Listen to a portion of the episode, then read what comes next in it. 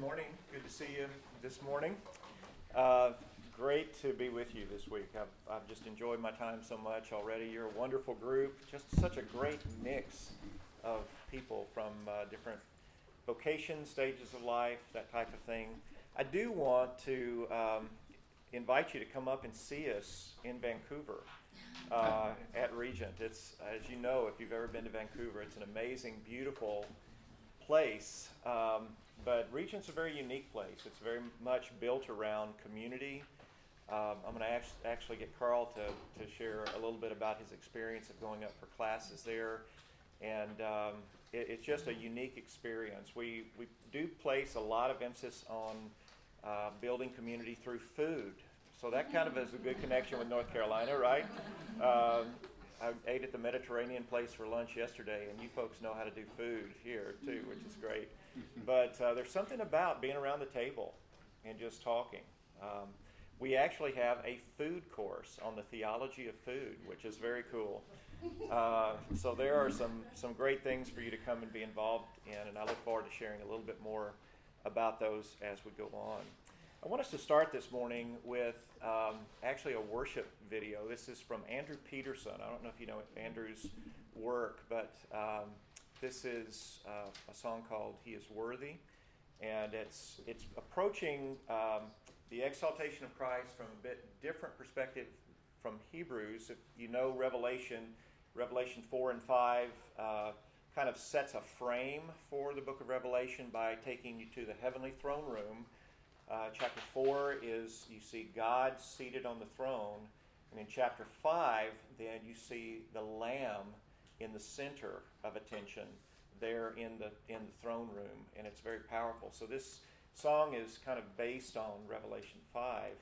Um, but I want us to start here. It's just a time for us all to kind of move our hearts in that direction. And then we'll get right back into what we want to do today to kind of walk on through this section of, of Hebrews. So let's, uh, let's take a look at this. And notice the videography. The videography will move and actually build in a certain way. So watch, watch for that as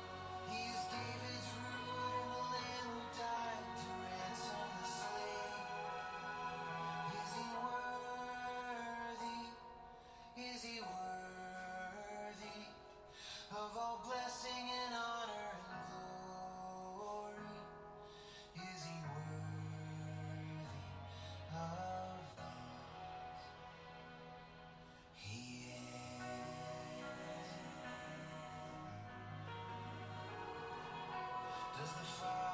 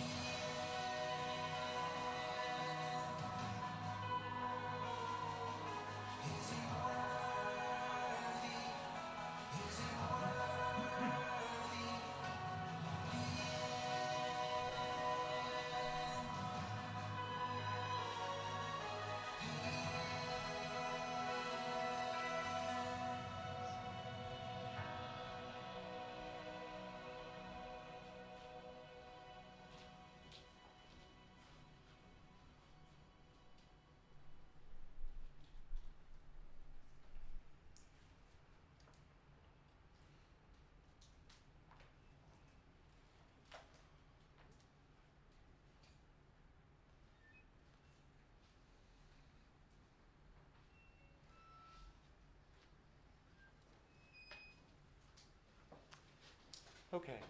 It's an announcement Andrew Peterson will be coming to Durham Church of the Good Shepherd December 6th. Okay. Uh, Friday to do Behold the Behold Lamb. the Lamb. Yes. Uh, if you've never heard um, Behold the Lamb, Behold the Lamb is a Christmas concert, really, where uh, Andrew travels with friends uh, who are musicians from Nashville, and it's just absolutely wonderful. How many of you have, have actually seen Behold the Lamb before? Okay, yeah, boy, you need to you need to go check that out. Uh, it's um, it's really really great. So I would encourage you to do that. Andrew's part of a kind of a network of these uh, young musicians and artists uh, in the Nashville area, and they're doing doing really good things. So, all right, let's have a word of prayer together to to start our morning.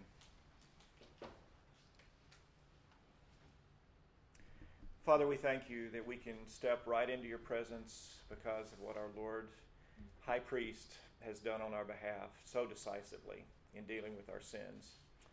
And Father, we thank you for space in life to come to events like this, to just open up our minds and our hearts to understanding your word better.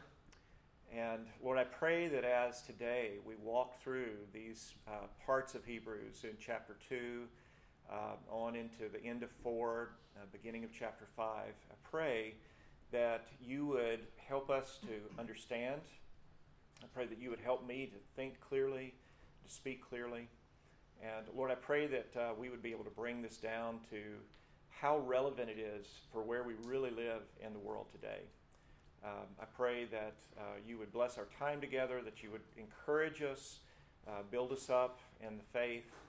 And Lord, I pray that um, this would all just be to your glory, Lord, that our attention would be drawn uh, more resolutely to you. And we pray this in Jesus' name. Amen. Okay, yesterday we were in the beginning of the book of Hebrews, and the author, as we said yesterday, starts with this very exalted picture of Christ. Christ is seated at the right hand of the Father right from the beginning. Right there is the climax of the introduction of the book. You have Jesus seated at the right hand, and then the author goes into what we talked about yesterday with the catena of text, or the string of pearls. Uh, it was called uh, by the rabbis, where these Old Testament texts are stitched together to make a point. And we saw that Jesus is superior to the angels uh, because of several things. One, the uniqueness of his relationship to the Father. Um, God never said to an angel, You are my son, today I have begotten you. So you have this, this unique relationship with the Father. You have the inferior uh, relationship uh, that the angels have in terms of just their ministers. They're sent out to do God's stuff uh, in the world, and they actually bow down and worship the Son. when all the angels of God worship Him. And then, in this kind of move to a climactic note in that string of pearls, he talks about uh, Jesus being the Lord who reigns over the universe. His is the scepter of righteousness. The Lord has anointed him with the oil of gladness above his companions. Uh, this exalted language. And then he's not only the one who uh, laid the foundations of the earth. You, Lord, in the beginning, laid the foundations of the earth, and the heavens are the work of your hands. Uh, they are temporal, they are uh, transitory, they're passing away, but you remain. Your years will not come to an end. So you have this, this amazing, exalted picture of Jesus being the Lord of creation and the one who, at the end of the age, will wrap it all up. He will be the one who will pack up all of the created order like a garment and, and put it away. And then the author crescendos with Psalm 110.1 again. Uh, the Lord said to my Lord, Sit at my right hand until I make your enemies a footstool for your feet. Now that's going to transition us. That statement is actually going to transition us into chapter 2, verses 5 through 9, where the author is going to continue his uh, kind of unpacking of Christology. But before he does that, he moves to exhortation in chapter 2, verses 1 through 4. So that's where we want to begin uh, this morning. We want to talk just a little bit about how the author plays off of the Christology in the first uh, chapter to move to his initial exhortation. And we kind of get a window, a little glimpse into the community that he's addressing and the challenge, the problem that some of them are facing uh, at this moment in chapter 2, verses 1 through 4. So, just so we can all kind of wake up together, uh, if you would, let's read this out loud together, and then I'm going to kind of walk us through some things about this passage uh, and, and then help us think through some implications of it. Let's read it together. We must pay more careful attention, therefore, to what we have heard, so that we do not drift away. For since the message spoken through angels was binding, and every violation and disobedience received its just punishment, how shall we escape if we ignore so great a salvation? This salvation, which was first announced by the Lord, was confirmed to us by those who heard him.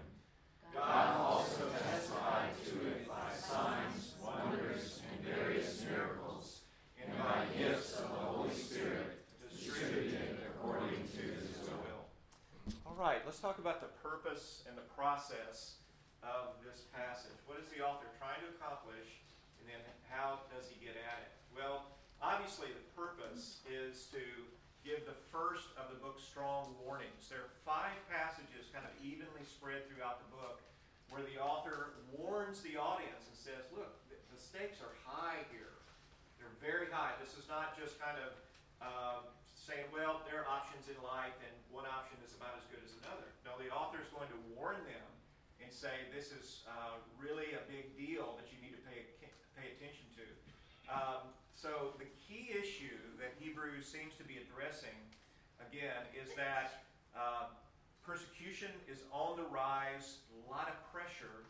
Christianity probably uh, in Rome at this time was not seen as kind of a legal religion, and therefore, uh, if, if the historians' accounts are, are correct, uh, Nero eventually is going to even start pointing to the Christians as kind of scapegoats uh, one of the stories is that, that Nero actually uh, set part of Rome on fire, and the accusations were that he was clearing the deck for his palace, which did get built on a part that was burned off, if I'm remembering correctly.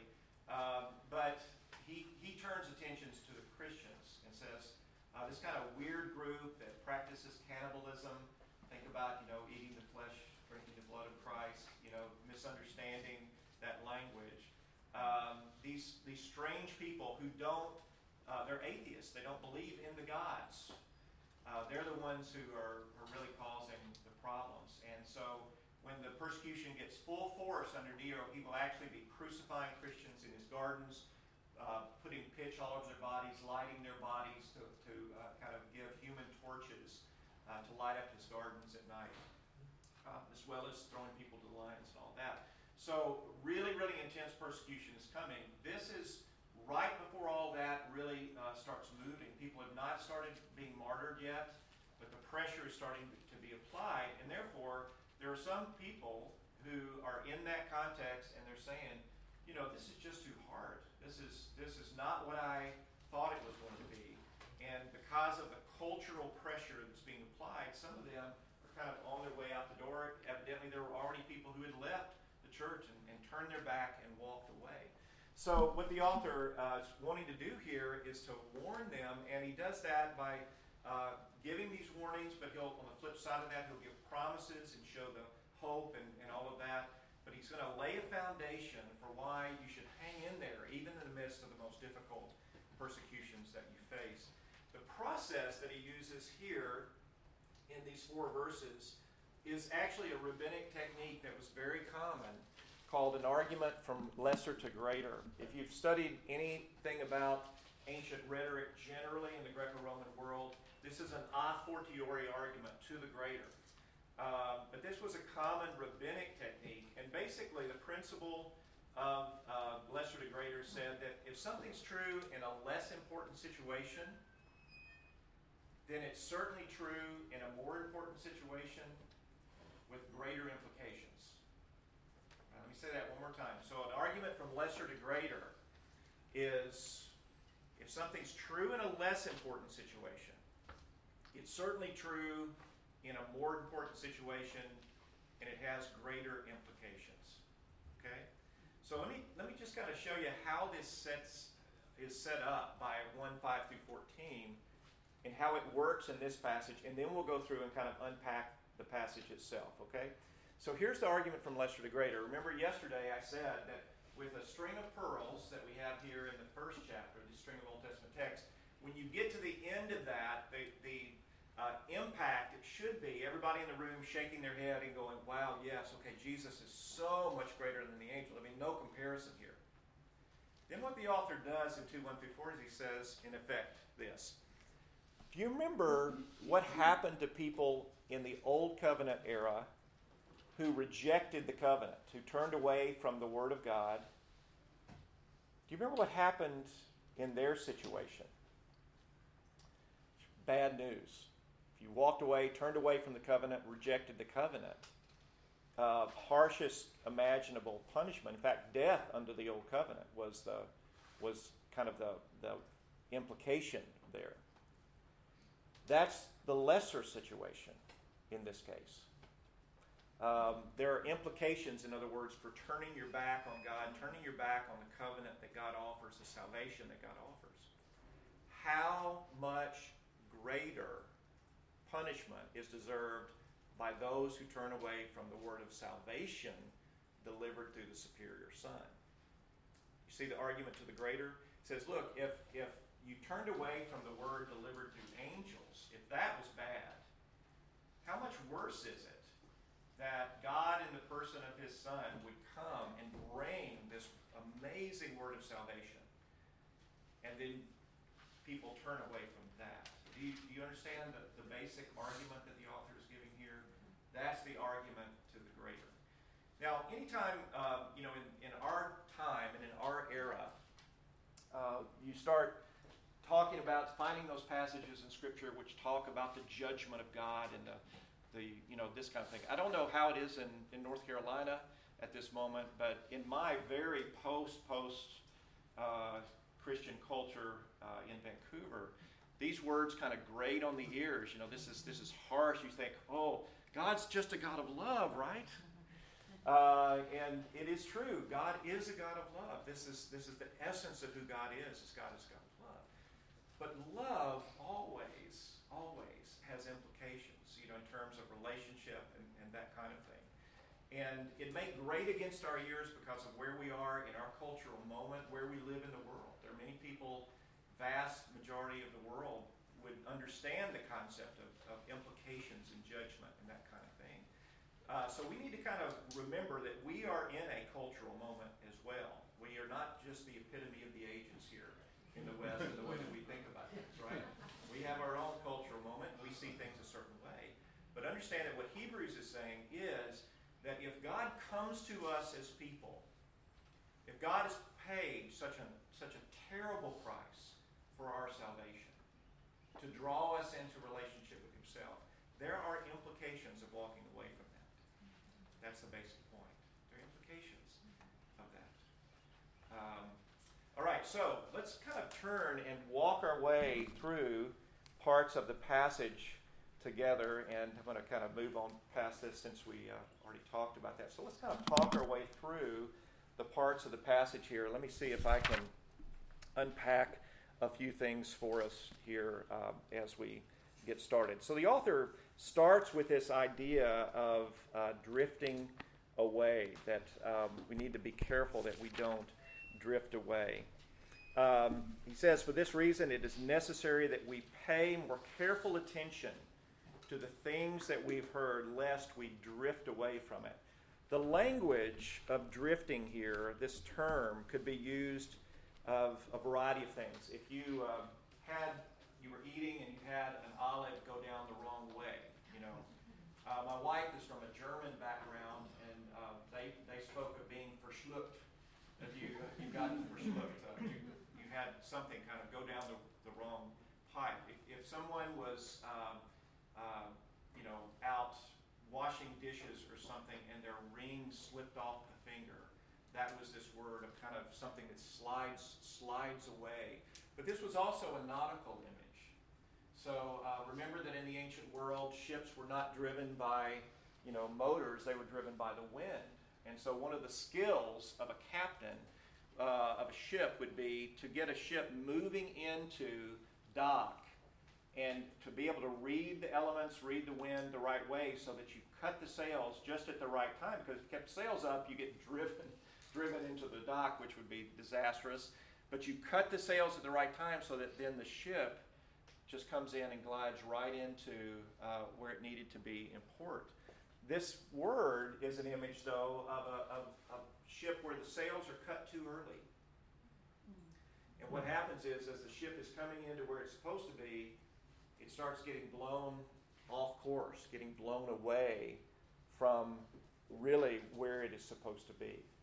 So he says we need to be careful to pay really close attention to what we've heard, to the message of the gospel of salvation, so that we do not drift away from it. And then he goes into the argument from lesser to greater. For if uh, this word that was spoken through angels was binding, the Greek word there is bebaios. It's, it's a word that was a legal term in the ancient world, where if you entered into a legal agreement with someone, it was a binding agreement. And he's saying that when you look at the Old Testament text, and, and one thing I hope you pick up this week is the author of Hebrews is profoundly oriented to. Uh, in fact, you know, people raise the question about is he does he have the temple in mind when you get later in the book and he's talking about the high priest going in? No, he's very oriented to the scriptures, so he's thinking about the tabernacle that you have described in the Old Testament. He's not really dealing with the temple. Okay? Um, but here he says that in if you go back and you look and you read the scriptures carefully, when someone turned away from the words of God, rejected the words of God, there were binding, you know, regulations on what happened with that. And that's what he means here that these regulations were binding, and every transgression of those instructions uh, received a just, an appropriate payback, appropriate recompense is uh, the idea here. And then he says, How shall we escape? This is the greater, if we neglect so great a salvation. Now, notice how he, he uh, describes the salvation. And I want us to take a minute to think about this and about the implications for us, because I think it's a really, really important point. When he describes the salvation here, he is um, talking about it historically. Historically. He says that it was first received as delivered from the Lord Himself. And then it was confirmed to us by those who heard. It was confirmed. That's the verbal form of that earlier word. It's, again, legal terminology. It was confirmed to us by those who heard. So, in other words, Jesus came and presented the word of salvation. He was the first one to come and present the word of salvation. Now, the word of salvation is, you know, what many of us grew up with this idea that God came and died, Christ came and died for our sins so that we might be put back in a relationship with God. But the word of salvation, if you go back to the Gospels and you see Jesus' initial preaching, it is that the kingdom has come in him. The kingdom of God has been uh, brought to us, has been renewed. And at the heart of this idea of salvation is that Jesus Christ not only died, but he has been exalted to the right hand of the Father as King of the universe. That's at the heart of the good news. If Jesus was not resurrected and exalted to the right hand, he was just another Jewish guy who died on a cross. So, foundationally, the word of salvation is that God is up to something in transforming the universe, and it centers on Jesus, who was raised from the dead and is now the Lord and the King of the universe. Right? And that's why he was raised for our justification, Paul says in Romans. Our salvation, in terms of forgiveness for sins and everything, is, built, is just based on who he is, his identity. and what he has done. It's not, it's not less than that he has died for our sins and we have a relationship with him, but it's much more than that. A, there's a bigger picture going on here. So it was confirmed by the eyewitnesses. So eyewitness accounts of the first disciples and apostles who saw Jesus as raised from the dead, went throughout the Mediterranean world and proclaimed this. Notice that in the book of Acts, over and over again, when they're preaching and they're teaching, they keep pointing to the historical reality of the resurrection of Jesus, appealing to that is kind of the foundation of what they're doing. It's different from scientific verification. It's not the way history is verified, but it's, it's a historical type of verification where they are appealing to the thatness of it. And then notice that who take notice who takes the witness stand last in this series. It is God Himself. God also bearing witness with them. Soon martyreo is the word. With, uh, soon is with. Uh, martyreo is, is the idea of bearing witness to something. So God Himself bearing witness by uh, signs and wonders, various miracles and gifts of the Holy Spirit. Now, what does that mean? It means that one of the things that happened as the Christian movement moved out into the world was that God Himself poured out signs and wonders and miracles, and the purpose of those was for the verification of the message. It validated the message. Now, again, this sounds somewhat strange to us because of our cultural uh, place in history and our, our time. Um, we live in post-enlightenment world. Uh, we're used as Westerners, even if we are believers, we're used to thinking of things in very kind of cause and effect, natural forces and all that, which is very appropriate. That's the way the world works, right? But the idea of miracles has always been there in the Christian movement as something where God intervenes in the world that He has made. And at times He does that to validate and verify uh, what He has, what, what He is actually up to and what He is doing. You see this in the book of Acts. Um, you see it at various places in the history of the church and you see it in parts of the world today. I've taught, uh, the first time I taught in China, I was in Qingdao, which is uh, kind of up uh, on kind of northeast coast across from Korea. Uh, famous for their beer there in uh, Qingdao and seafood. And um, they um, actually uh, had, we had a whole bunch of believers come from all over China, about 20 different provinces of China. And the believers I was with that week, we have normally have two or three uh, classes going at the same time. The believers I was with was a group who were a little bit older. They were from Western China. Some of those believers had traveled by train for 70 hours to get to us. And uh, so I was there with them, and just the, it was like stepping into the Book of Acts. So it was like it was like stepping into the Book of Acts in interacting with those folks and them just naturally talking about the things that were going on in their ministries. They're not trying to impress. In fact, a couple of them, uh, one of the, the matriarchs of this group, she's planted churches in a bunch of different provinces of China. She's gone to be with the Lord now, but uh, when she was in her 20s, she was in prison. You know, back with the Cultural Revolution and all of that. She um, actually spent time in prison and she was preaching the gospel. People were coming to Christ. Uh, people were being healed. She was casting demons out of people. All of that sounds like whoa to us, you know. But but this was happening. I had to drag it out of her to get me to, get her to tell me any of this.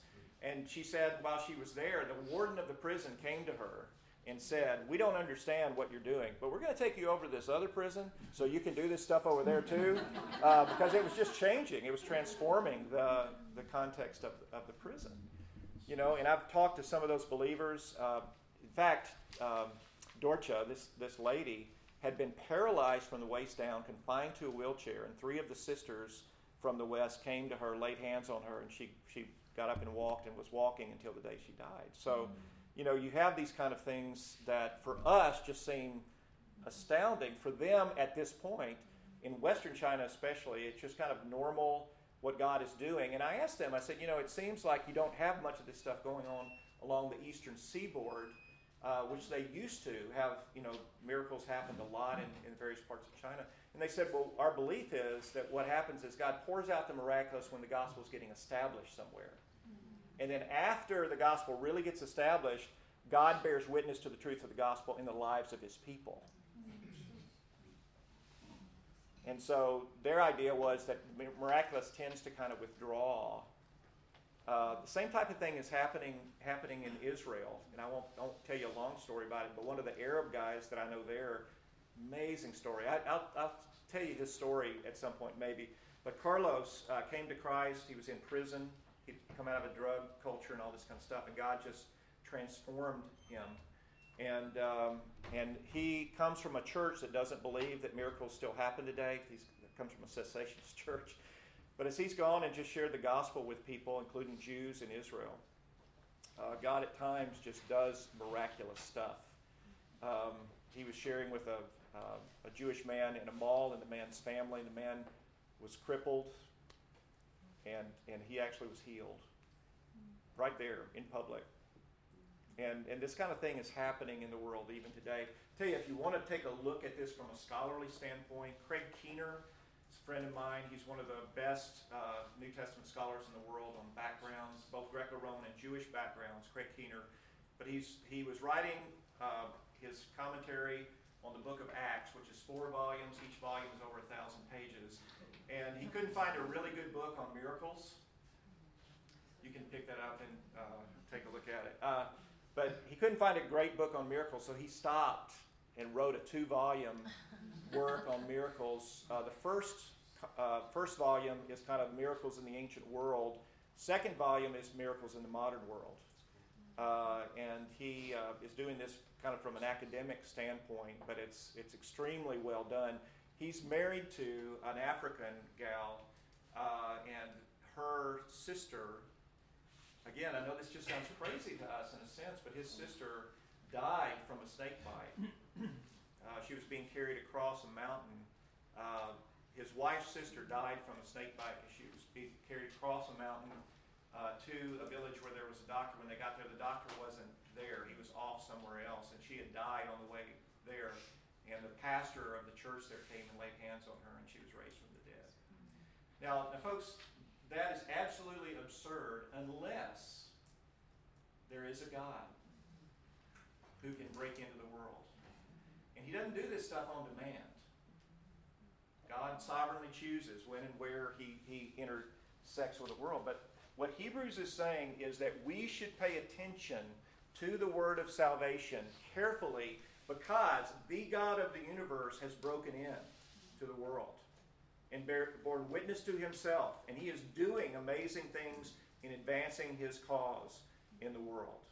And so the author gives this warning to, to hang in there, hang in there in perspective on who Jesus is, what Jesus has accomplished on our behalf.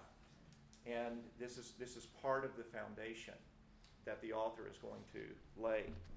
Now, um, when we think about the implications of this kind of stuff, I do want you to begin thinking about the importance of history for the Christian movement. Importance of history. Importance of history for the Christian movement. Uh, it's really, really a significant foundation stone that God has broken into real space and time and interacted with real people. That's a really, really important point. Uh, what happened in biblical studies after the Enlightenment was that the scriptures often were approached from the standpoint of atomization, pulling things apart, trying to get at the real meaning by, you know, getting its source and stuff. And there's good study of the Bible that came out of, of some of that methodology and that type of thing, but it was often with the presupposition that faith has nothing to do with history and the pulling apart of faith and history. And uh, I think it, it's disastrous when we move to that point because the whole point is, in some ways, of the early church, is that no, God has interfaced and is transforming history. And that's very a very, very important concept that is really at the foundation of what's going on in the New Testament. Okay? All right, let's uh, push the pause button there just for a second before we move on and see how the author then makes a transition with chapter 2, verses 5 through 9. Um, let's see if you have any questions about that before we take a brief look at how 2, 5 through 9 is transitional and really affects the move from Jesus being exalted to Jesus being incarnated. Um, but do you have questions? Yeah, Warren? I understand uh, as a, if you're a drifter and are disobedient, there are consequences. But does it mean that you lose your salvation? That seems to be implied in the, the first few verses of chapter two. Okay. It's a good question. Next question. Um, no, just kidding. Of course, this is this is one of the big questions that um, that Hebrews deals with, and I'm gonna maybe even at lunch we can talk a little bit more about this if you're interested, because you have passages like the warning passage in six four through eight. Uh, it's impossible to renew to repentance those who have fallen away. What does that mean? Uh, I'll give you my short answer of where I'm coming from. Um, we probably have folks coming from a spectrum of perspectives here. You have kind of a traditional reform perspective that says, no, perseverance of the saints is just a, a foundation stone that means that if you really are saved, you, you will remain saved to the end of the age. You have an Arminian perspective that would say, no, you can actually walk away from it, turn your back on salvation. Um, my, my perspective is I, I would um, be reform-ish in my understanding, but it's, it's once kind of the, the uh, mantra when I was growing up was once saved, always saved, and I would say once saved, always saved, if saved. and, and that a person can come and be baptized and participate in the church and look like a Christian, smell like a Christian, act like a Christian, and then, if they can walk away from it and deny Christ and say, you know, he's just a Jewish guy who died on a cross, has nothing to do with me, that person is manifesting something about themselves that, that is terrifying. And in the New Testament, salvation has a past, a present, and a future. It's a package deal. In fact, Hebrews 9.28 says that Christ will bring salvation with him when he comes. It has a past, a present, and a future. J.I. Packer would say that in the past, we were saved from the penalty of sin. In the present, we are being saved from the power of sin. In the future, we will be saved from the presence of sin. So it's a package deal. So, what I would say is if we get to the end and you are a person who has turned your back, walked away, said, This has nothing to do with me, you don't have the package. And how, how, however you read that, uh, if you read it, you know, as someone who says that if you are really saved, you will persevere to the end, or if you read it as more of an Arminian perspective that says you walked away from, the result is the same, right? That person is in deep yogurt. I mean, they're bad, bad, bad situation. I don't mean to be trite with that. It's, it's a horrible situation when someone has walked away. So my perspective is that uh, I do believe if a person really knows the Lord, has been transformed by the Lord, Hebrews is going to use language that says, He has perfected for all time those who are being sanctified, which is his language for cleansed from sin. He has done it for all time. It, it already reaches into the future that all my sins are decisively forgiven in the new covenant. Already. But the reality is, as we go along, if someone manifests that they don't know Christ by turning their back on all this and walking away, that's the way I that's the language I would use that they're manifesting that they don't really have that transformative relationship, even though they may you, you know somebody who looked like a Christian and, and was involved in the Christian community. I think that's a lot of what's going on in chapter six, four through eight, is they they look like everybody else in the room, but then they manifest something that is terrifying. so that's, that's an inadequate answer, but it's, uh, but it's a beginning. It's a beginning. Yes, Doctor. But these exhortations sound as if you have something to decide. Absolutely, absolutely right. Yeah, that you have something to decide. Is that yes. absolutely? Some people have interpreted inter- in uh, the warnings, like in six four through eight, as kind of rhetorical. You know, like they're just kind of putting something out there. If you could lose your salvation, it would be a really bad thing. I don't think so. I think I think the author believes the stakes are as high as they could get here. Yeah, it's it's a serious, serious situation that- that the author's trying to address. Yeah. Can, okay, so a different perspective is, can people be disappointed with God? So I, when I used to go to youth group, um, to this camp in Florida, and, um, I remember the speakers were very emotional, and we had this night of commitment, and a lot of children would give their lives to Christ. Right. And, but when we unpack it with them, it was emotion, and then when that emotion went away, Yeah. they were disappointed, Yeah. uh, or in the respect, like Larry Crabb said, disappointment with God Right. is that we want God to be indebted to us for what we're doing, right? Instead of we being indebted for him for what he did. But, um, I was saved the same way. I was saved at a Billy Graham crusade back when they didn't do any follow-up. And I gave my life to Christ a million times, and my parents were Methodist, and they were like, "There's something wrong with you because you don't need to do that." Right. And I went to Bible college to figure that out Yeah. because it is emotional, and the Holy Spirit works. Now, I think in the United States we are very pessimistic that our vision is not to see miracles either. To be honest with you, Yeah. because there is miracles, and I think God is working in Yeah. Everyone in this room is a Christian, I'm assuming, yes, unless you're just trying, but, or we're all trying. But the deal is, the world out there Yeah. is disappointed. Yeah, let me let me say two things about that um, that I think you know may may begin to kind of frame it and put in, in perspective. We we can talk about this more. Um, first of all, the world is a hard place. I mean, it's it's just a hard, dangerous place. And the wonderful thing is the Bible is brutally honest about that. Uh, you have the lament psalms, which I'm guessing probably most of us have not heard a lament in a while in our churches. And that's a tradition that we've lost in the church that we need to regain, where we actually lament with people who are who have cancer, who, have go, who are going through divorce, who are going through financial disaster, who have lost a child, you know, those kind of things. There's a rich tradition scripturally that is deeply honest about the, the hard, hard, hard things in life. In fact, it's a it's part of the equation of, of kind of a Christian realism that says, you know, this is the real world. It's not the happy, happy, Jesus makes everything perfect world. Uh, it's the Bible's brutally honest about how difficult the world really is. And so that idea of being honest with God, disappointment with God, uh, Philip Yancey had a book, you know, uh, where he's probing some of those kind of kind of issues. I think that is biblical to grapple deeply with our with our emotions, our disappointment, and bring those to God. What happens in the lament psalms is you have this this deep honesty where the author is saying, God, I'm super disappointed in the way these, these things are going. Feels like you're gone, you've left me, all of this kind of thing.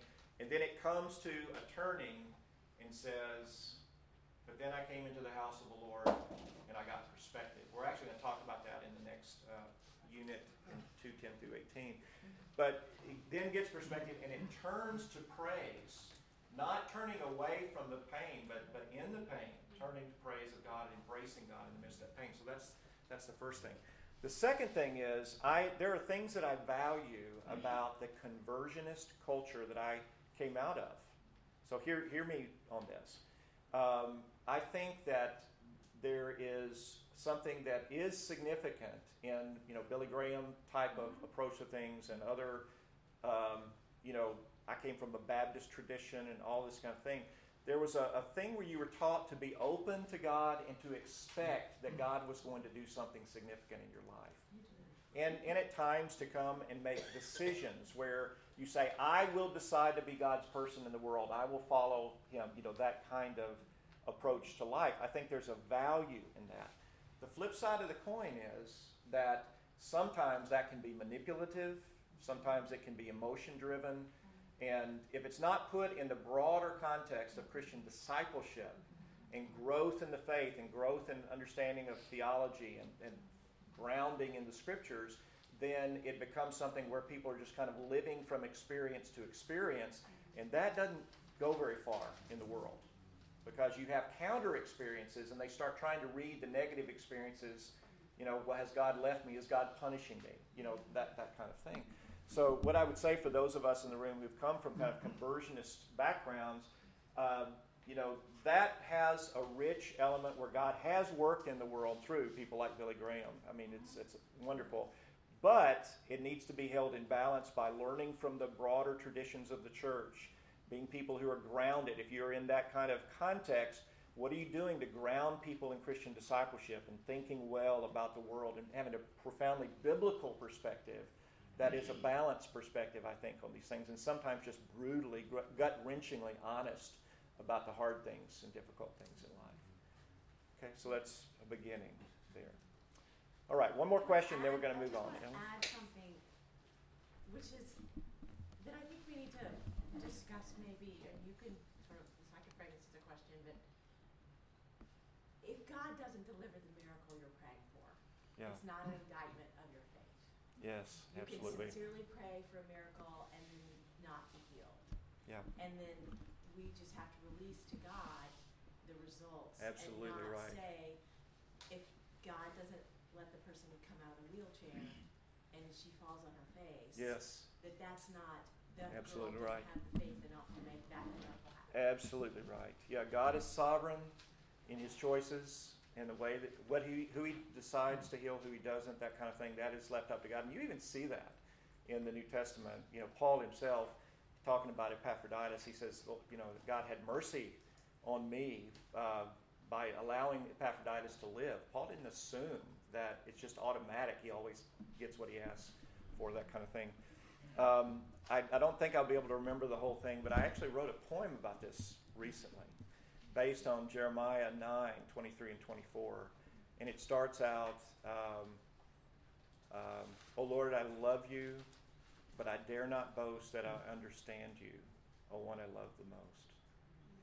And, and I use the example in the poem um, of two, two guys that we prayed for who were godly, godly, godly young men who were being used greatly by the Lord who had cancer. And they died in the face of just a, a torrential rain of prayer on their behalf. And I think what we do at that point is we, we come back around and we say, uh, you know, nevertheless, um, I will delight in what you delight in, Lord, and that is your faithful love, your hesed in Hebrew, your faithful love. I will trust and, and hold on to your faithful love. Because death is not the worst thing that can happen to somebody. Feels like it, but it's not the worst thing that can happen. Uh, and if you have people who die well in the Lord, that could actually, you know, be used by God. And but it's a hard thing. But but you're right. At the end of the day, we have to come and bow before the Lord. So, all right, we, we need to move on just for the sake of our time. So let me. Uh, what I want to do is kind of get through this uh, transition that we have here in two five through nine, and just kind of give you a big picture on this. We're going to try to move a little bit faster and then give an overview of what happens with the incarnation in 210 through 18. So uh, before we take a break, let's take a look at 2 5 through 9. Uh, I'd rather kind of go slowly and talk through things if that's okay, uh, and we'll just kind of get done what we get done. Okay, is that all right with you as we go through? All right, so 2 5 through 9, let's talk uh, about this. All right, I said that the Christology of Hebrews develops. Um, kind of step by step here. We started with the exaltation of Jesus being greater than the angels, and then you have the warning that we just looked at. What the author is now going to do is he's going to move back to this quotation of Psalm 8. And in this quotation, um, notice that you have elements of exaltation and incarnation. What is man that you're mindful of him, son man, you give thought to him? You have made him for a little while lower than the angels. Okay, that's the author's going to read that as referring to Jesus' incarnation. Uh, you have crowned him with glory and honor and put all things under his feet. He's going to read that as exaltation. Now, um, Psalm 8, we're going to uh, talk about the fact that this passage is uh, making this transition, but the author's using um, this this psalm. Psalm 8 is actually a reflection on the creation of human beings in Genesis, at the beginning of Genesis. It's a beautiful reflection on the nature of what it means to be human and our place as human in the world. So this psalm initially was a uh, the psalmist's reflection on this uh, this exalted position that we have as human beings. It's interesting when you look at the use of this psalm in the ancient world, um, in broader Jewish literature of the Second Temple period, for instance, it often comes across negatively because um, it's put on the lips of angels, for instance, saying, God, these human beings you created, what were you thinking when you did that? You know, that kind of idea. Uh, so it's, it comes across as kind of neg- negative. But you have this, this exalted position that we have as human beings. And what the author is going to do is he's going to pick up on this. Um, think about Adam and Eve being created as the monarchs of the, of the world, right? To, to be the stewards, to be the image of God, uh, interfacing with the created order, created world. There's some implications of that and what we were created to, to be and do. Uh, so one of the questions that has come out of this passage, excuse me, uh, let's read it and then we're going to talk about that question. One of the questions that's come out of it. Let's read it first. Let me read it to you. For he has not subjected to angels the world to come that we're talking about. But one has somewhere testified, What is man that you remember him, or the Son of Man that you care for him? You have made him lower than the angels for a short time. You crowned him with glory and honor and subjected everything under his feet. Okay, so one of the questions that comes up about this is this anthropological? At this point, when Hebrews is using it, is it primarily still talking about us as human beings, and then the author transitions to talk about Jesus? Or is it Christological? Is it Christological? Does, it, does the author read it as Christological right from the beginning? So which is it? Is it anthropological or is it Christological? And my answer is yes. it's both. It's both. Jesus is being read here as the ultimate human being who's actually able to fulfill what Adam failed in in terms of the position of the universe. So what, what has happened is Christ has taken up the reality of this passage into himself and now reigns over the created order the way that human beings were intended to, in a sense. But he's done it as the exalted Son of God at the right hand of God. Okay? So the author is reading this as Christological from the beginning. And you can see that in the passage um, right from the beginning. So let me, um, let me, let me read just the beginning of the passage with you and, and make a few comments there. I don't have my reflection on my, my next slide. I forgot to set, put that, turn that on uh, at the beginning today, so I'm going a little bit blind. Let me just see what the next slide is here. Okay, well, we'll come back to that in just a second. Uh, look at the uh, verse 5 again here. He says, Not to angels has he submitted the coming world concerning which we are speaking. What's he talking about there? What does he, what does he mean when he says, um, It's not to angels that he submitted the coming world? Well, what this is doing is it's actually reaching back and picking up uh, the end of chapter 1. Remember how the end of chapter 1 crescendoed on Psalm 110.1. The Lord said to my Lord, Sit at my right hand until I make your enemies a footstool for your feet. Remember that? So that until I make your enemies a footstool for your feet is anticipating the end of the age when Christ as Lord of the universe will deal with all of the bad stuff that goes on in the world. He's going to wrap things up. He's going to decisively deal with all the enemies. Death is not going to be allowed to walk around anymore. All those who oppose the things of God, the, the tremendous evil that is done the world, will be shut down at that point. So, what the author is saying here is it's not to the angelic beings that the coming world is going to be submitted, it's to Christ. So, right here in the introductory formula that we have, or in the uh, introduction that we have right here, he's already pointing to Christ. For someone has somewhere said, What is man? And he goes into the quotation of the psalm uh, here in the passage. So, what is man?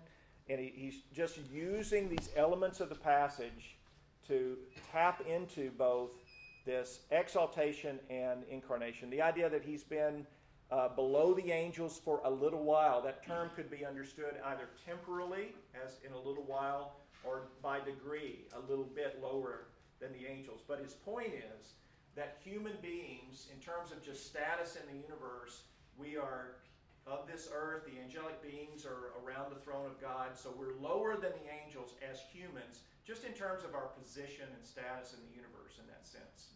Okay?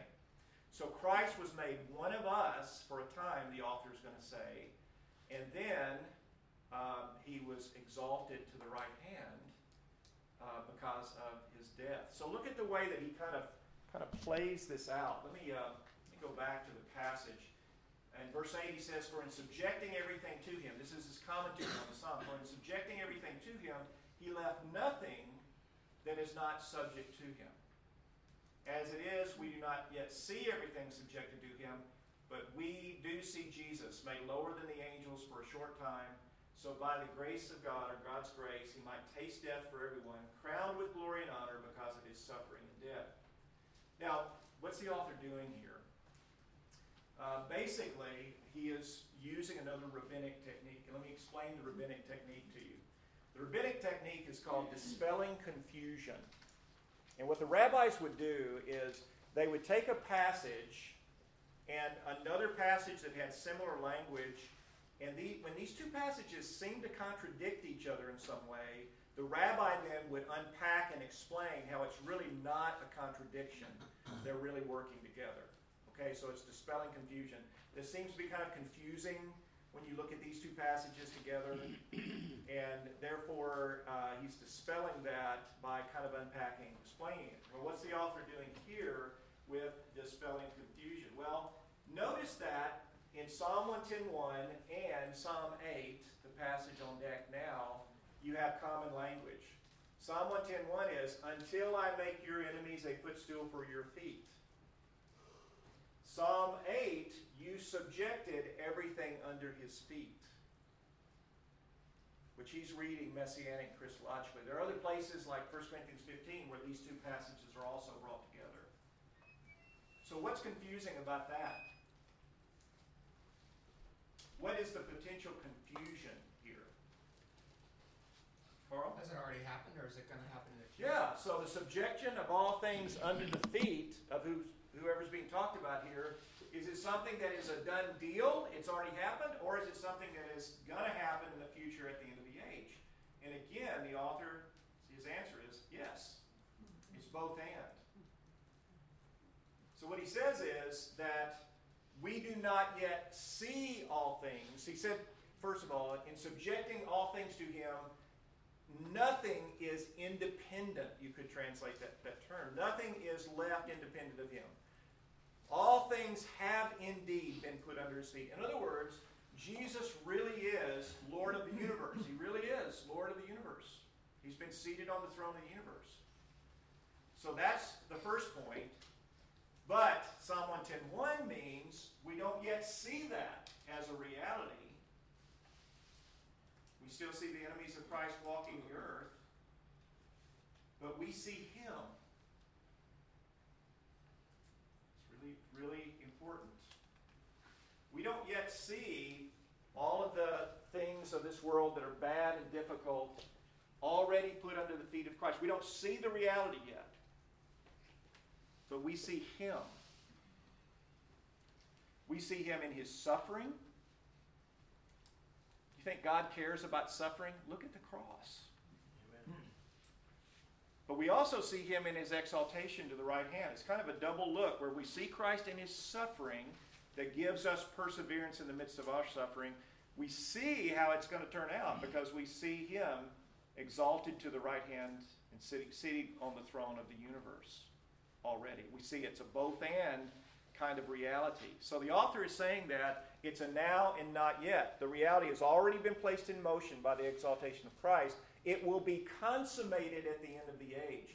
Sometimes people have used the analogy of Napoleon. You know, Napoleon met his Waterloo and then continued to march across Europe on his ar- with his army. He was he was defeated. It was done. But you didn't have the consummation of that defeat until time later, right? So you have this idea that it's a now reality and not yet. So here's the question. If that's the case, why doesn't God go ahead and deal with evil? Why doesn't God go ahead and deal with the, with the horrible, horrible things that walk the earth that are enemies of God? Think about human trafficking in the world. You think about the horrible sexual violation of children. All of these kinds of things. Why does God go ahead and deal with, with that? And, and the answer is twofold. He has on the cross. He's already begun dealing with it on the cross. So that people would be transformed through the gospel and would make a difference in, in the world and would deal with the secondly, he will shut it down at the end. He's going to shut evil down at some point. We now live in a time between the cross and the coming of Christ, which is a time of tension. Because we live under the lordship of Christ, and yet we live in a very evil, sometimes horribly difficult world. But listen, folks, because it's between the time of the cross and the coming, Christ is still building his church. Evil people, like you and me, have the opportunity to respond to the very good news that God loves us and wants a relationship with us. And what God is doing at, during this era, this age, is He is building His church, building His bride as people respond to the gospel. And evil people get pulled out of that kingdom of darkness, Paul calls it, and brought into the kingdom of light through the good news of Jesus Christ. So we live, we necessarily live in a time of, of tremendous where bad things still happen to good people.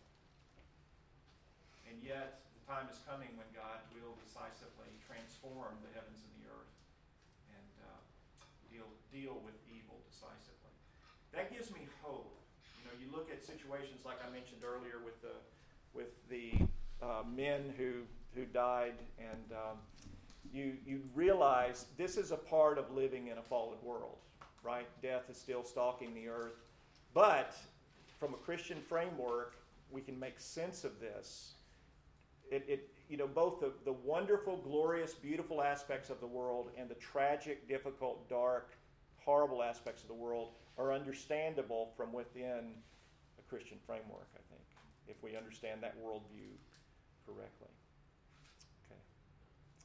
All right, let's take a break for 15 minutes. We're going to come back and uh, I'll give you a chance to ask questions um, a little bit as we get toward the end of the morning, and uh, we'll just kind of keep going here. Okay? All right, thank you. Let's take a 15 minute break.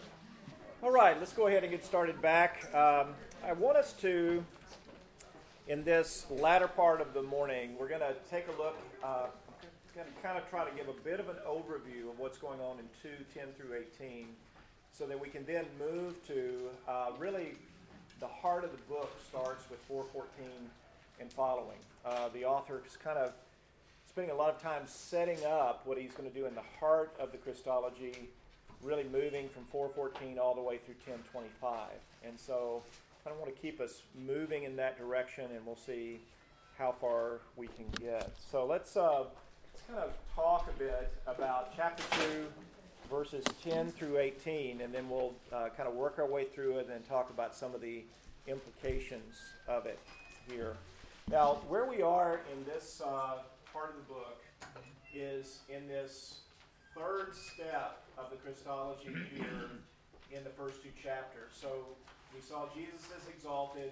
The passage we just looked at in 2 5 through 9 is transitional, moving from exaltation to incarnation.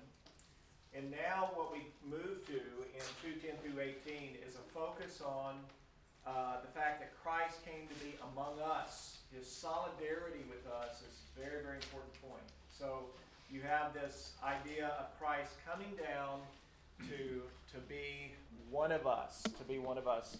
Again, tying it back, you think about images that you have in other places in the New Testament, like uh, the tabernacle And I talked yesterday about the fact that you have the, the Shekinah is, is the way that Jews after the uh, early church talked about the, the glory of God coming down on, you know, the, the tent in the wilderness, that kind of idea.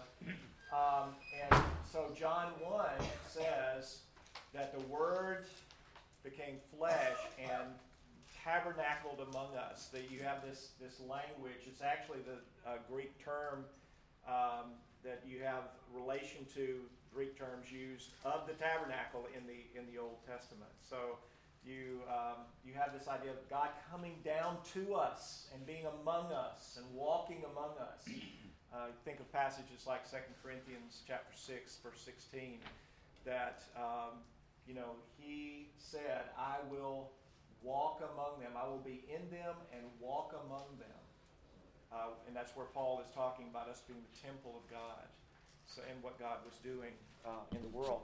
So this movement that we have here uh, talks about God coming in the person of Christ and walking among us, living among us, putting on flesh like us. Uh, very, very basic, uh, important concept that we have here. Um, and let's take a look at the passage together. So the first part of it here reads like this For it was fitting for him, for whom and through whom all things exist, in bringing many sons to glory, to make the pioneer of their salvation perfect through sufferings.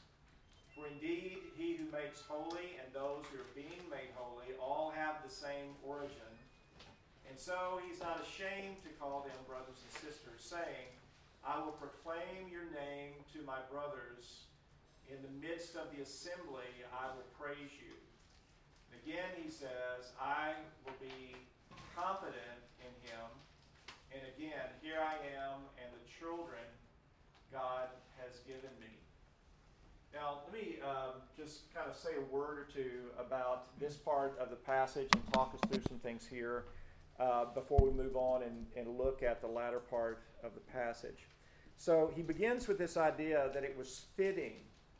It was fitting for him, through whom, or because of whom, are all things, and through whom are all things, to perfect the author of their salvation through sufferings. Uh, you know, in, in, bringing many, we could translate it sons and daughters here. The, the language is the language of heirs.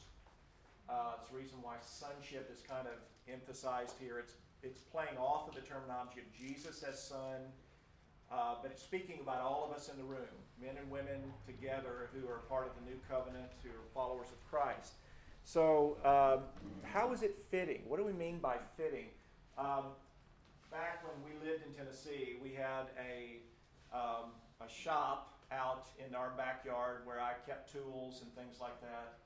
And I kind of inherited my dad's messy gene when it came to the organization of shops. My dad could organize his shop, and in two weeks, the whole thing would be just dissolved into disarray.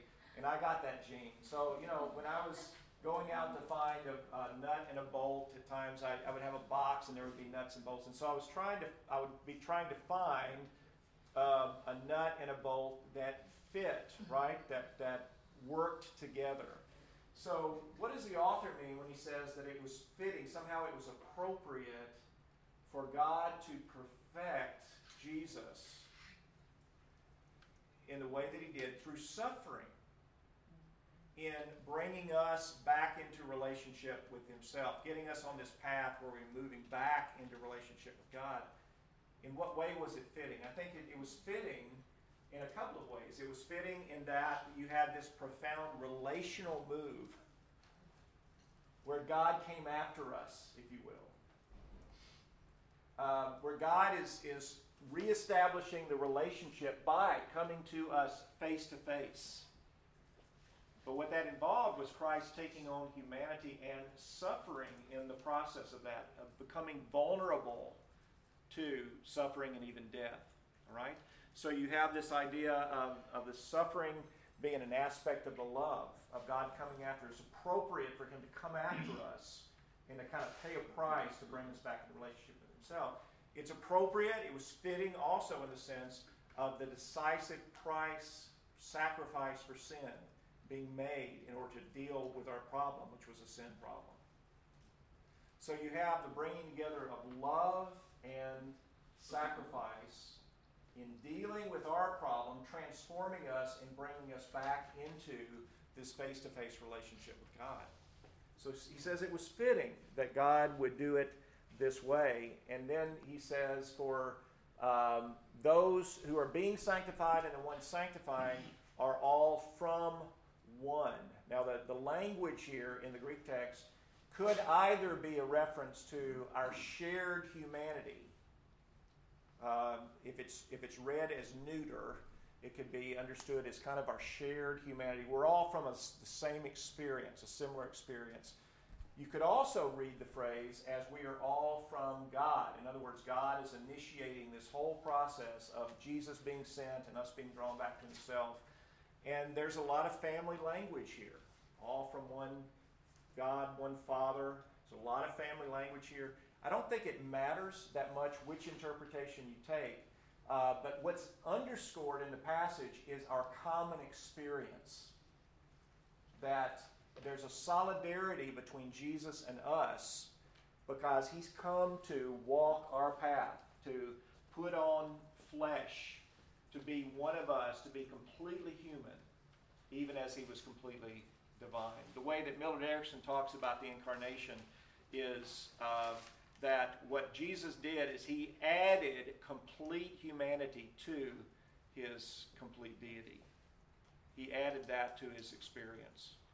And it's a mind blowing kind of thought that what Jesus did is he took up our humanity into himself. And therefore, in a sense, God took up our humanity into the Godhead in the person of Jesus. You have a distinction um, there uh, between the natures of Christ, divine and human. We won't go into how the church has kind of tried to sort that out. But the idea that I want you to get is there's a solidarity here between us uh, and Christ. So he has perfected uh, us by coming after us. Yes, sir. Technical question. Is the him in verse 10 the Father or the Son? And in verse 11, it seems to be the Son. Yeah, I think the him in verse 10 is speaking about God the Father because he is the one who is perfecting. All right. And the Right. him and the he in verse 11 is Verse the Son. 11 He who makes holy and those who are being made holy. The ones sanctifying and the ones being sanctified all have the same origin. Yes, you're right. That, that is now speaking about the Son. Very good. Yeah, there's a distinction there. Um, now, when he moves to verses 12 and 13, what he's doing is he's quoting Scripture. Tomorrow night in the lecture, I'm going to be talking about various ways the New Testament authors appropriate uh, these Old Testament texts. But here, the first one is Psalm 22. If you um, are familiar with that psalm at all, excuse me, you know that this was a messianic psalm. this was a psalm that, um, in verse 1 of that psalm, excuse me,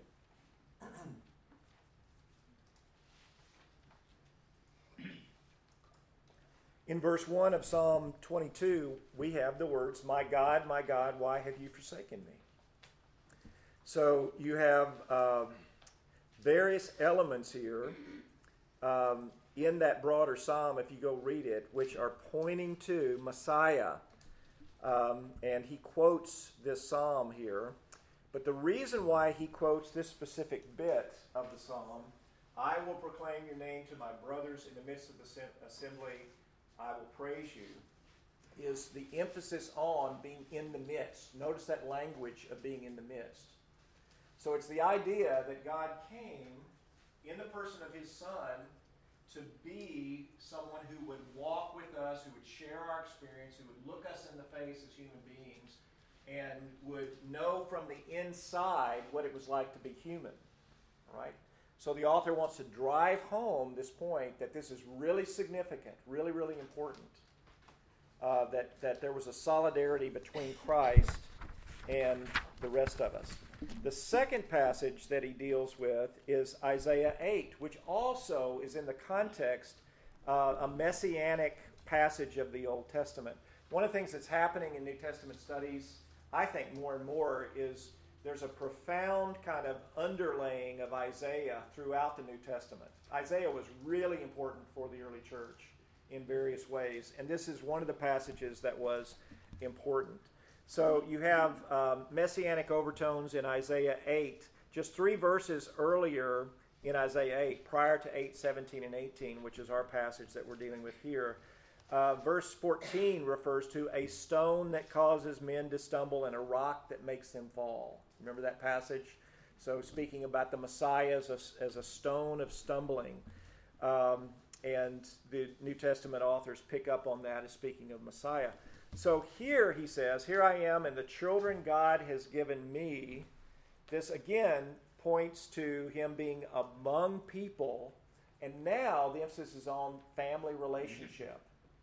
So it's, it's this amazing idea that not only has Christ come after us to win us back, to bring us back in relation with God, but the relationship he brings us back into is family relationship. We are adopted as sons and daughters of God. We're brought into the family. Um, and you have this, this beautiful imagery that we're not just kind of brought in as slaves to the household or something like that. We're brought in as heirs. We're brought in as inheritors in Christ. We share in Christ's inheritance because we are, we are one with Him. We are identified with Him. We are incorporated into Him. We could use that language. We are one with Him. This is an ancient idea of what is called corporate solidarity. It means that you have kind of Christ as the representative, and we're all kind of bound together in Him as one big family, if you will. Now, the implication of this, he goes on to focus on the death of Christ itself. So look at verse 14 and following. And the death of Christ is going to move us to topic of high priesthood, which is foreshadowing here at the end of chapter 2, foreshadowing what he's going to do in the middle of the book when he focuses on high priesthood. So notice what he says in 14 following. Therefore, since the children share in flesh and blood, he likewise shared in their humanity, so that through death he could destroy the one who holds the power of death, that is the devil, and set free those who were held in slavery all their lives by their fear of death. For surely his concern is not for angels, but he is concerned for Abraham's descendants. I would translate that a little bit differently than the NET does at this point.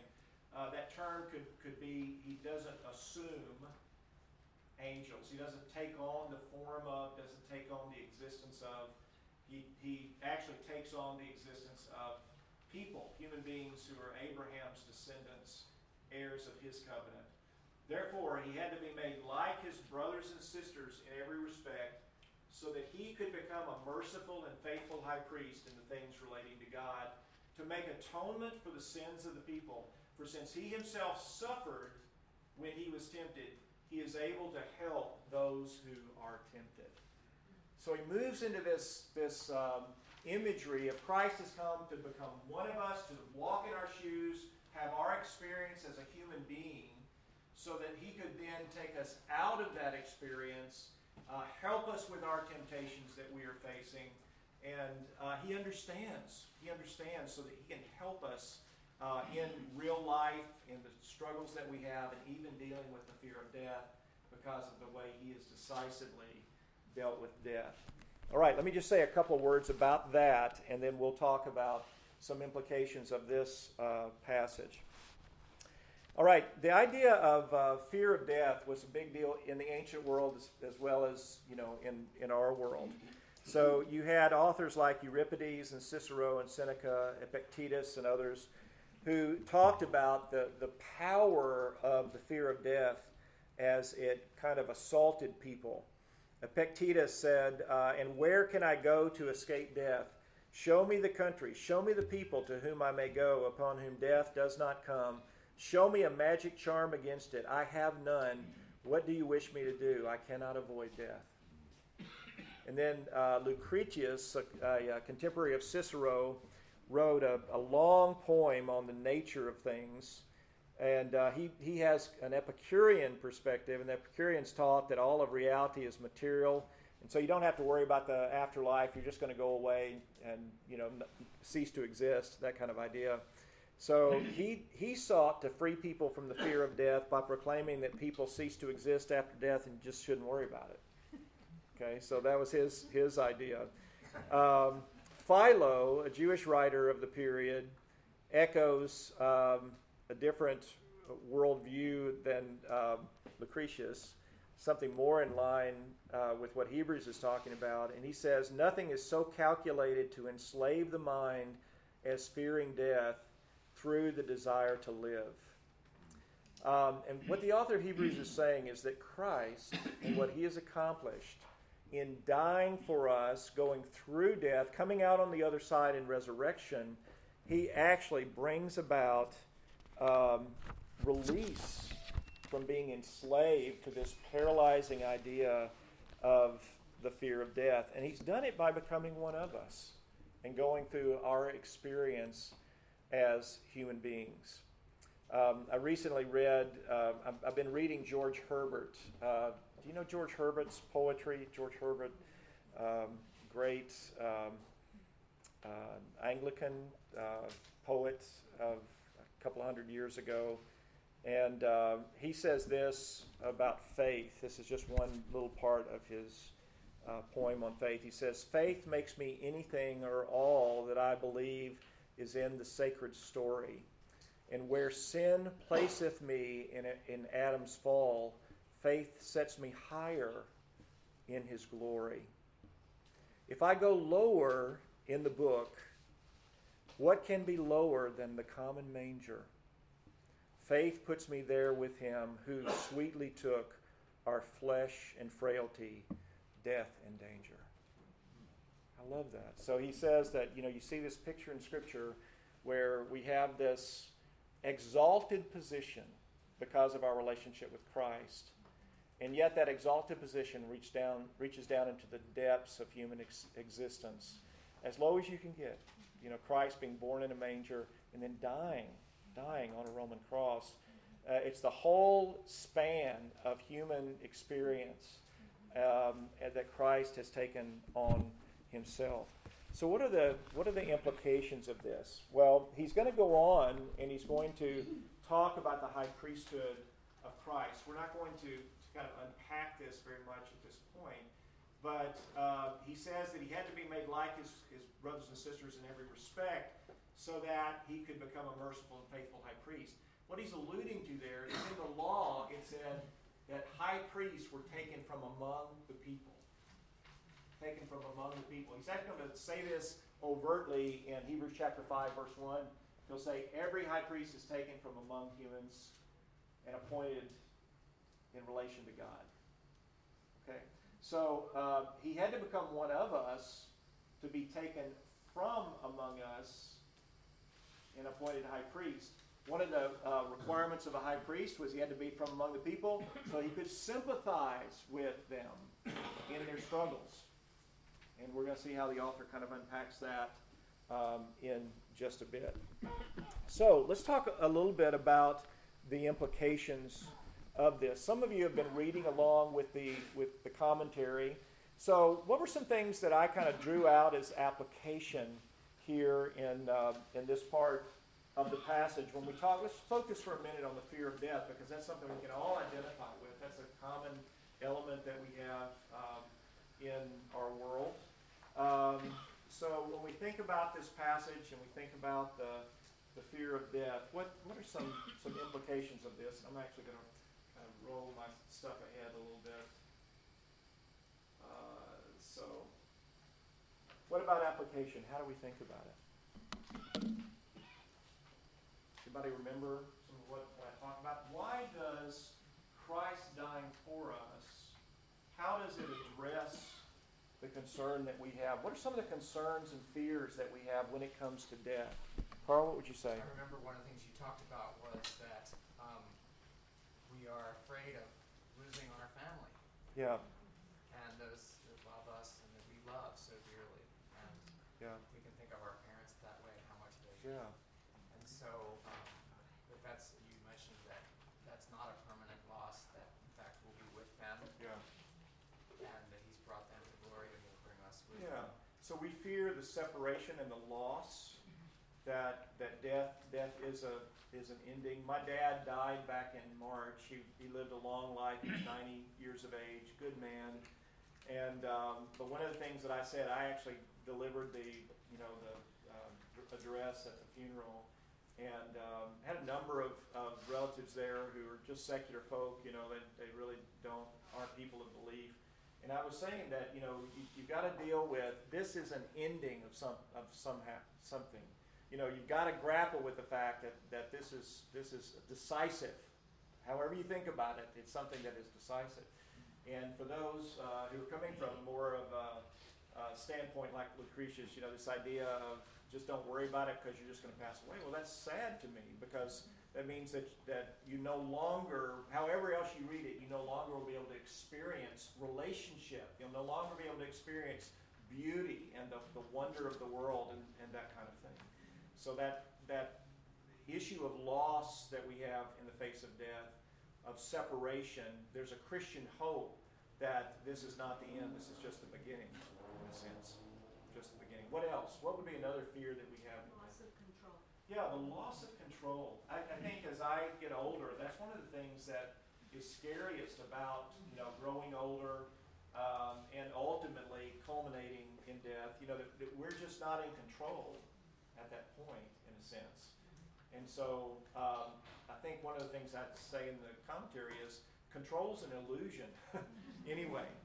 You know, so we, we only have an illusion of control in this life. Um, but if we come and we are bowed at the feet of Christ, we are bowed at the feet of the one who is in control, ultimately. Anything else? What other implications? Yes. Aren't most Christians more afraid of losing their minds than their lives? Uh, I think probably a lot of people are. Yeah.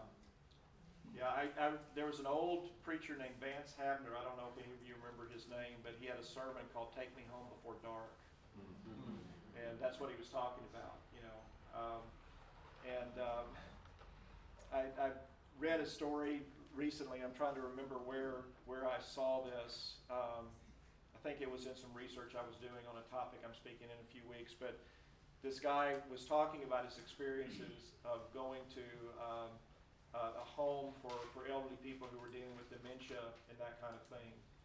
And, um, and there was one woman who went out and she was lying face down on the floor in the hall and just crying out to God crying out to God. And every day she would come and she would just lie, lie there in the middle of the floor. And, uh, and her words were something to the effect of, I don't want to be forgotten. You know, people were having to step over her there in the hall, but and I don't want to forget God. And so she was just saying over and over and over again, you know, crying out to God because she didn't want to forget God. And the, the guy who was counseling her said, well, you know, I just want to assure you that even if you forget him, he's not going to forget you, you know, which is a, a beautiful thought. But you're right, we, we fear that. We fear that. Um, and, and again, we have Christian hope that in the renewal of all things, the transformation of all things, we are uh, going to actually experience the renewal and, and really to feel free and complete in a way that we never have been able to in this fallen world, which is, we can't imagine what that would be like. Uh, the rabbis, if I remember correctly, believe that we would have resurrection bodies that were kind of where we were when we were 33 years of age, uh, or something like that.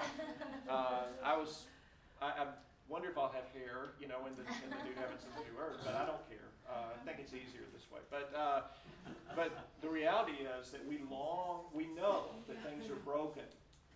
We know that things are not what they should be. And uh, we long for renewal and completeness. And the resurrection is described, the resurrection of Jesus is described as the first fruits. Now, that's an Old Testament sacrificial image of bringing in the first fruits to God, but it, it's also it's playing off of an image. Uh, we used to have blueberries in our backyard uh, in Tennessee, and I would go out every June and pick the first ripe blueberry, and I wish I could tell you I would take it to my wife for her to eat. Uh, but but it's just like when that first fruit ripens and heralds the coming harvest. Christ's resurrection is the first fruit of transformation of the whole heavens and the earth. God is up to something. There's a program going on here where God will transform the heavens and the earth, and part of that will be dealing decisively with death. So we have this, uh, we have this uh, fear of separation, fear of incompleteness and failure, um, fear of the loss of mastery, and all that kind of thing. And if you think about it, the resurrection of Christ, the death and resurrection of Christ, answers every one of those fears. Uh, still, the Bible's realistic about the fear of death. It's not a problem that we struggle some with that, but it is answered in the fact that there is one who has gone before us who can deal with it, who has dealt with it, and it's come out on the other side of it. You have this uh, aspect then of um, the fear of death. And let me just kind of, for the sake of time, I'm just going to, to um, share um, a couple things in conclusion. Woody Allen had this great quote It's not that I'm afraid to die, I just don't want to be there when it happens. You know, so we have that, that kind of idea. Um, but then we talked already about the, loss of things. I love this reading from Chronicles of Narnia. Uh, this is at the very end of the whole series, and this is, if you remember, those of you who have read the Chronicles of Narnia, this is when the children who have been coming in and out of Narnia are coming to Aslan in this final story where he shut Narnia down, and they're in the real Narnia and Aslan's country, and uh, and they basically the children are begging and saying, you know, don't, are you going to send us back again? And uh, he says, there was a real railway accident, uh, said Aslan, was the Christ figure in the stories. Your father and mother and all of you, as you used to call it in the Shadowlands, are dead.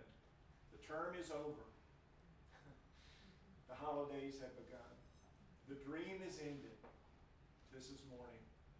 And as he spoke, he no longer looked to them like a lion, but the things that began to happen after that were so great and beautiful that I cannot write them. And for us, this is the end of all the stories, and we can most truly say that they all lived happily ever after.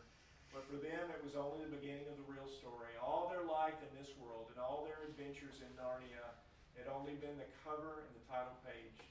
Now at last, they were beginning chapter one of the great story which no one on earth has read and which goes on forever and ever, in which every chapter is better than the one before. I think that's a beautiful, beautiful idea. God is writing a great story on the world. He's writing a great story on the world.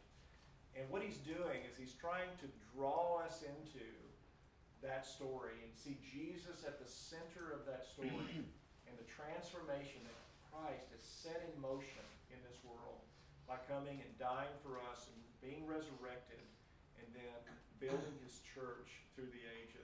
But the ultimate goal is not that you and I would be like ghosts floating around on clouds for eternity. That's not the Christian hope. The great Christian hope is that this is all about the transformation of the heavens and the earth.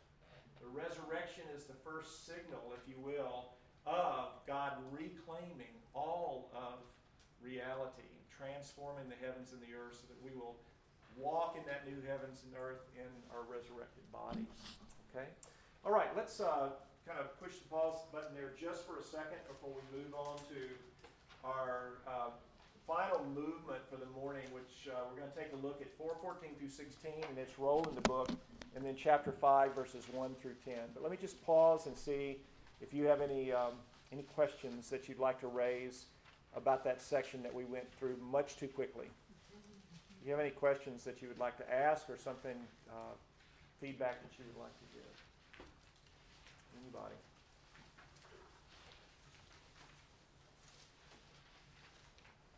This might be a rabbit trail, but you mentioned that the high priest had to be from among the people. Yeah. How does Melchizedek fit into that? Because he's a little odd. Yeah, we are going to get to Melchizedek. Um, what he's doing when he says that, that the high priest had to be from among the people, is he talking about general um, kind of principles or guidelines for high priesthood that he's going to do in passage we're going to look at in just a minute. Uh, when he gets to Melchizedek in chapter 7, which is the main, main part where he deals with Melchizedek, his whole point is that, well, this is a different kind of priesthood. So you have some overlap between the nature of high priesthood according to the Old, of the law uh, and what the new covenant priesthood of Christ would be. There's going to be overlap, and one of points of overlap is taken from among the people and identification. He can help us and sympathize with us. But the difference is, is how you get to be a high priest. That's going to be the main difference. And Melchizedek's going to, for the author, set that up and say, Melchizedek wasn't a priest because who his daddy was. It's not by lineage, which is the big point of how you got to be a priest and the law. It has to do with something else. And so that's, that's going to be um, what he's going to do when he brings in Melchizedek. Yeah. Um, when you read this and you think like a priest needs to be from among the people, or um, you know, in the passage before they talked about Jesus and what he does, and it had to do with fittingness, that it was fitting that Yeah. this would happen. When you read the story of Jesus and you know what's going on in Hebrews, how much of this is dictated by like a there's a formula that Jesus fits um, that needs to happen, um, Yeah. and how much of this is just a kind of movement of fittingness and beauty and what seems appropriate? Yeah. Um, I'm not sure that I'm completely understanding, but let me let me take a stab at it, and you, you help me shape it if if we uh, we need to. Um, I think I think that it's both and that it, it is something that the fittingness is something that is beautiful. It is beautiful, and I think that when we're reading the the breadth of the story of of what's going on, how the early Christians were reading the Old Testament in light of the Christ event, they're seeing it as something that is astoundingly beautiful, right? Uh, but it is fitting also in the sense that there are patterns that were established in the Old Covenant era that are fulfilled in the New Covenant era. And, and therefore, it's not just starting over, it's not doing something different. Uh, it, it is breaking in and doing something different, but it's doing something very much in line with the grand story that is already there being written on the world. So it's a both and. I think the thing that we need to, to kind of lean into a bit more as Christians is the beauty side of this. Um, Richard Hays, you know, uh, great professor at Duke, is, is a guy I have great respect for, and he's written uh, a couple of books on echoes of the Old Testament and the New Testament. I'll actually deal with some of those echoes tomorrow night. But I, I saw Richard at a professional meeting last year, and I told him, I said, you know, when I read your echoes of Scripture in the Gospels, it was just a worship experience for me. Because to see how the, the Gospel writers just wove all of these echoes and allusions from rich Old Testament reservoir into what they were doing uh, is just, just powerfully beautiful. And what it does is it brings you to the worship of Christ because so many of those echoes are pointing to passages in the Old Testament that are about God Himself.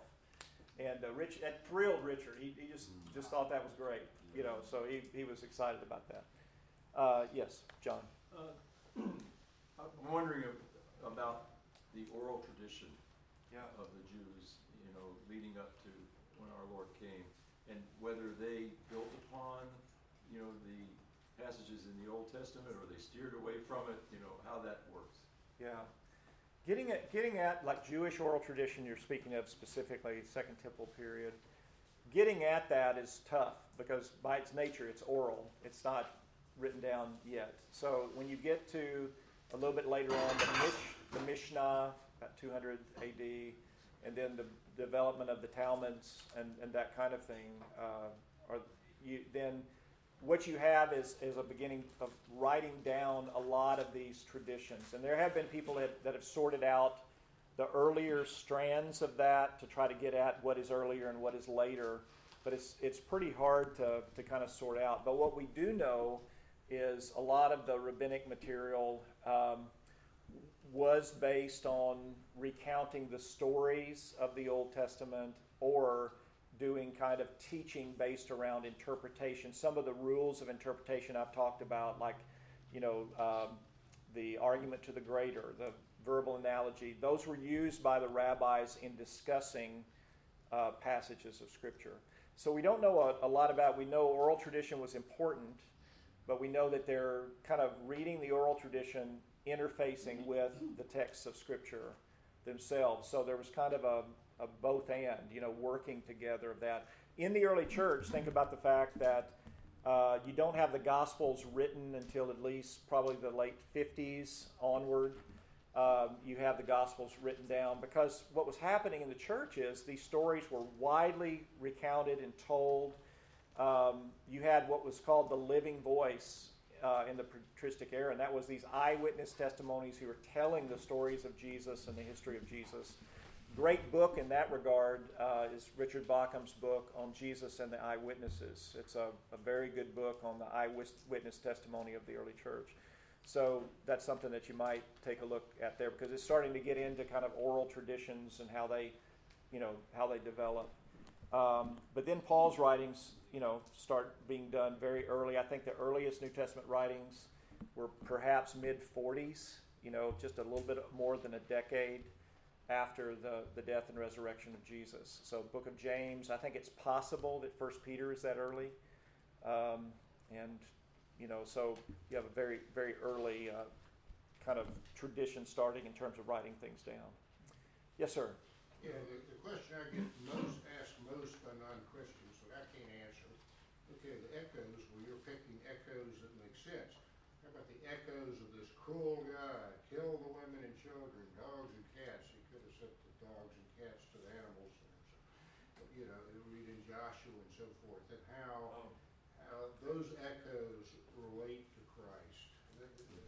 I, I can't answer that. Yeah, you mean how specifically? How does the violence that we see in the Old Testament Oh, at yeah, yeah, points? God is a mean, ugly, Yeah. vindictive God in the Old Testament, and uh, you're looking at Christ and what Yeah. you're mentioning here. How do you answer that question? I've never been able to, I've never heard a good explanation. in three minutes. Um, um, let me just say that John John Walton um, was at Regent recently, and he actually dealt with that question in uh, in terms of the commands going into the into the Promised Land, and uh, he actually says that the language. Um, is not actually talking about going in and wiping people out and committing genocide and that kind of thing. So if you want to look for that on Regent's website, that would be a place you could start. There are books like Who's Afraid of the Old Testament God is a title of, of one book. But um, it's, it's not an easy um, not an easy answer. Yes. But actually, I would challenge. Usually, when people say that to me, I would challenge them and say, "Actually, read the Bible." Yeah, that's right. Because if you actually read the Bible, the God of the Old Testament is so gracious to women and children. Right. And when you read, when you actually read it, it's amazing how Yeah. merciful he and compassionate he is to women Yeah. specifically, So- and especially to foreigners. Yep. So what I was going to say is, when you actually deal with the Old Testament itself, it's not that you have a God of judgment and wrath and a mean God in the Old Testament and a loving, kind God in the New Testament. You actually have a loving God from the very beginning. If you read it in its historical context, mm-hmm. the progressiveness of a lot of those passages in the Old Testament dealing with women or people who are slaves or mm-hmm. whatever. Uh, it's ver- for that era, for that time in the ancient Near East. Uh, even you go back to something like like Genesis one, uh, the exaltation of women, where men and women are in the image of God. You'd have that nowhere else in the ancient Near East. You don't have that anywhere else. It is a product of its time. It was a violent time in the world. War was a normal aspect for all peoples of that time. Um, so what I would do is, uh, I think that's a great suggestion. Actually, get them to read the story. When you move to the New Testament, it's there's continuity uh, that we still have the God who is a God of love and covenant and faithfulness of the Old Testament is now expressing that in the person of Jesus uh, Christ. So you have it. It's a. It's what I would say is, it, in some ways, it's a misunderstanding that God is just kind of a, a, a capricious, you know, horrible God in the Old Testament that then turns into a Christian when he gets to the New Testament. You know that kind of idea.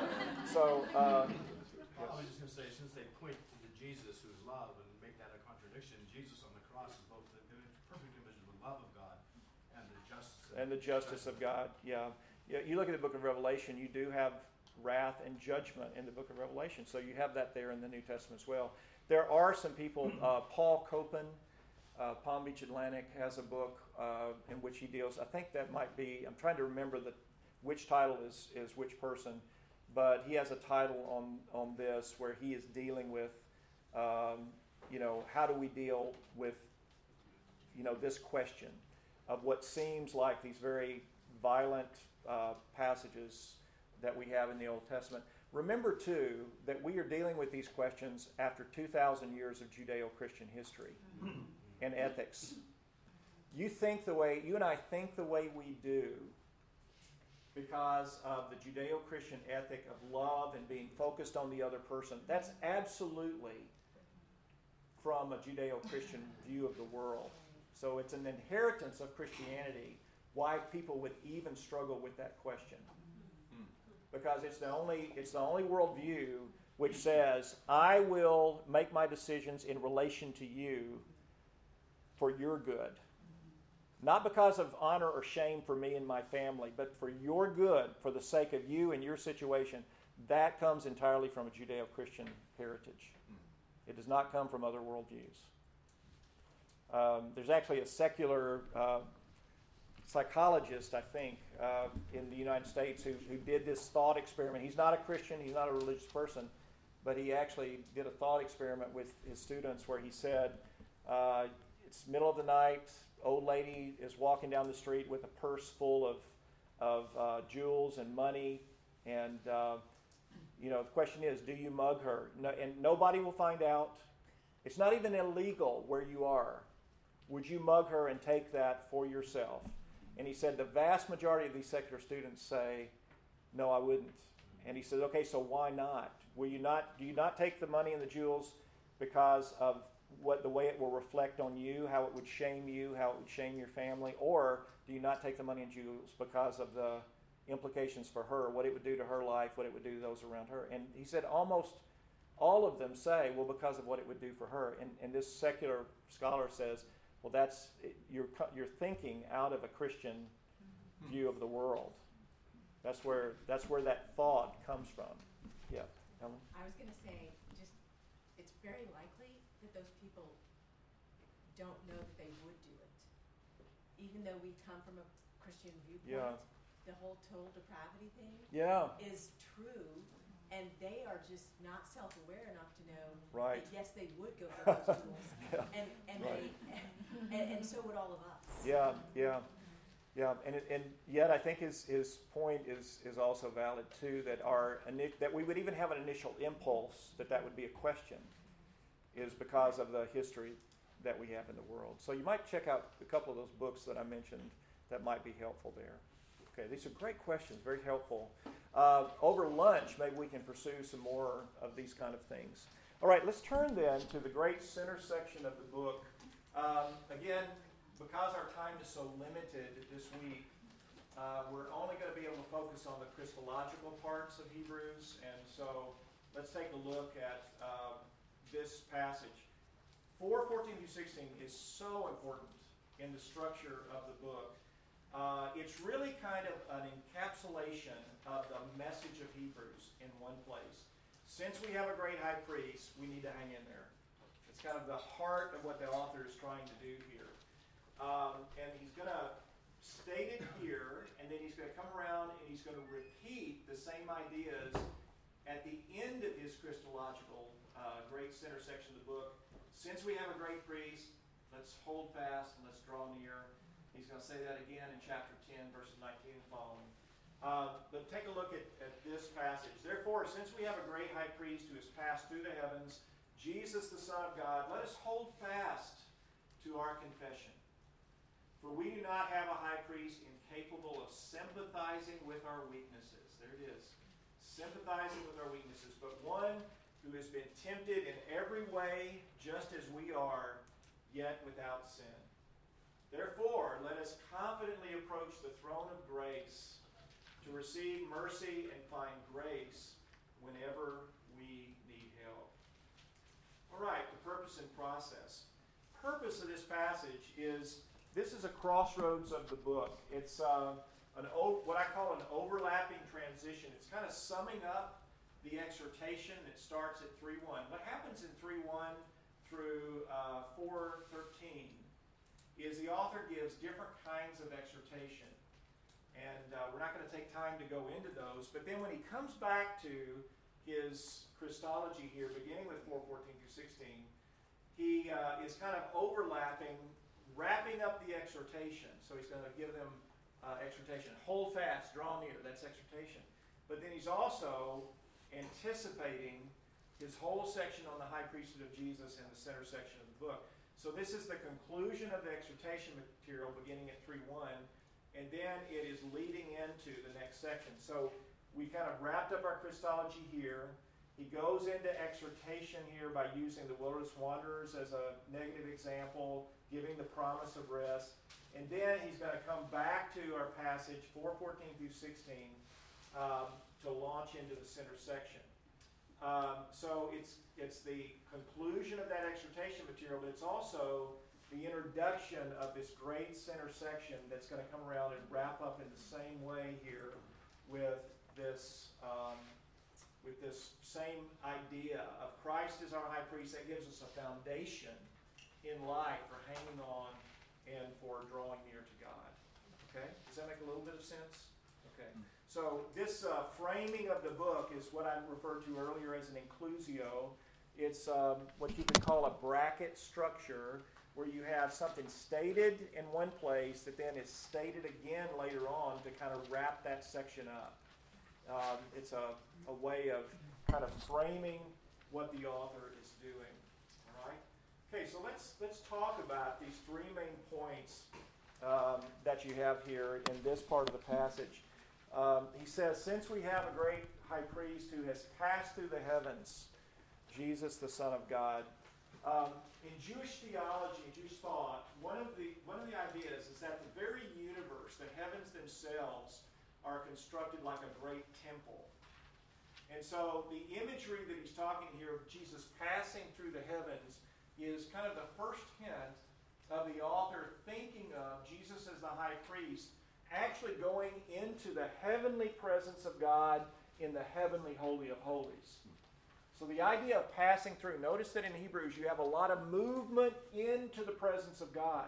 Later on, he's going to talk about the priests who come through that outer room into the inner room in the tabernacle. I'll say more about that in a bit. But here is the first hint of it.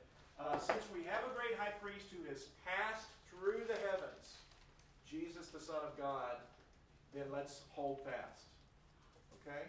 So, um, so it's, it's Jesus going into the very presence of God the Father for us as our high priest, going into that heavenly presence of the Father. Does that make sense? Everybody with me on that? So that's going to be the foundation. We're going to unpack that as we work our way through the passages on high priesthood in the center section of the book. I will tell you this this is kind of a cool element of the book that you can kind of just make a brief note on, and we'll see it as we go along. Here, notice that Jesus goes into the presence of, of God. Uh, we're not even mentioned in that part of the passage yet. It's just Jesus going into the presence of God. At the end of chapter 6, right before he goes into his stuff on Melchizedek and the appointment of the Son as high priest like Melchizedek, uh, right before he gets into the meat of his high priestly stuff, right at the end of chapter 6, he says, Jesus has gone in before us, behind the curtain. It's like we're standing right outside the curtain at the end of chapter 6, and Jesus has gone in before us, behind the curtain, right into the presence of God for us. When he gets to the end of his high priestly stuff, when we get to chapter 10, verses 19 and following, he says, Therefore, we have confidence to enter in behind the veil into the presence of God. So he's kind of taking us step by step, and he's going to move from Jesus being the one who passes in to the one who leads us in as our high priest when he gets all of this kind of uh, dealt with in the great center section of the book. All right. So um, let us hold fast the confession. This, this idea of holding fast, um, what is he talking about here? Well, he he is, uh, this word could be used literally of grabbing hold of something. So, like when Peter and John went up to the temple and the person came and grabbed hold of them and, you know, begged for, uh, for, for mercy um, as he heard the gospel, grabbed hold of them, it could, it could mean that, just grabbing hold of something. But here, what he's talking about is hanging on, holding fast to the confession. Um, and what he means by that, I think, is This idea of standing with the people of God as the church, standing together in a confession that yes, Jesus Christ really is Lord of the universe. Yes, God has put stuff in motion in this world that we believe is true. We believe in the salvation that has been brought to us in Christ. Uh, so the idea of hanging on could be used of hanging on to certain teachings, that kind of idea. And here I think it also has the implications of holding on, even in a public sense. Holding on in a public sense, where you are saying, Yes, I am a follower of Jesus. And you're doing that kind of locking arms with other believers. You're holding on to that confession that I believe this is who Jesus is. It's a very public kind of thing, not just something that is private. It's striking. We were talking about uh, the Joshua Harris situation that I mentioned yesterday at the break. You have somebody like that who makes it a very public thing that I'm letting go. I'm turning my back on all of this.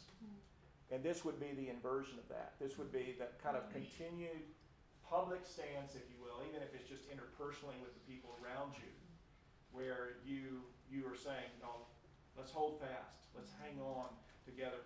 We didn't see this, but back in chapter 3, verses 12 and following, he actually says the way that we do that together as the church is by encouraging one another day after day, as long as it's called today. Uh, we do that in community. That's why community is so important. Is that we hold fast the confession together as we are, are living in community with one another and having dialogue and being honest about our struggles and our fears. But we do that interfacing with Jesus himself. He is a sympathetic high priest. He has been tempted in all things as we are, yet without sin. Now, it doesn't mean that Jesus was ever tempted to throw a computer out the window, right? But what it means in all the ways that you and I are tempted to frustration with the way things work, uh, sexual sin, uh, arrogance and pride, all the kinds of temptations that we face, Christ faced those and yet did not sin. This is a very common teaching throughout the New Testament that Jesus turned away from sin um, and was sinless and therefore was perfect as our high priest in his sacrifice. So he's tempted, and, and therefore it gives us a basis for hanging on with him when we're struggling uh, in various kinds of situations. All right, and then the, the third point here is draw near to the throne of grace to find timely help. This is actually priestly language.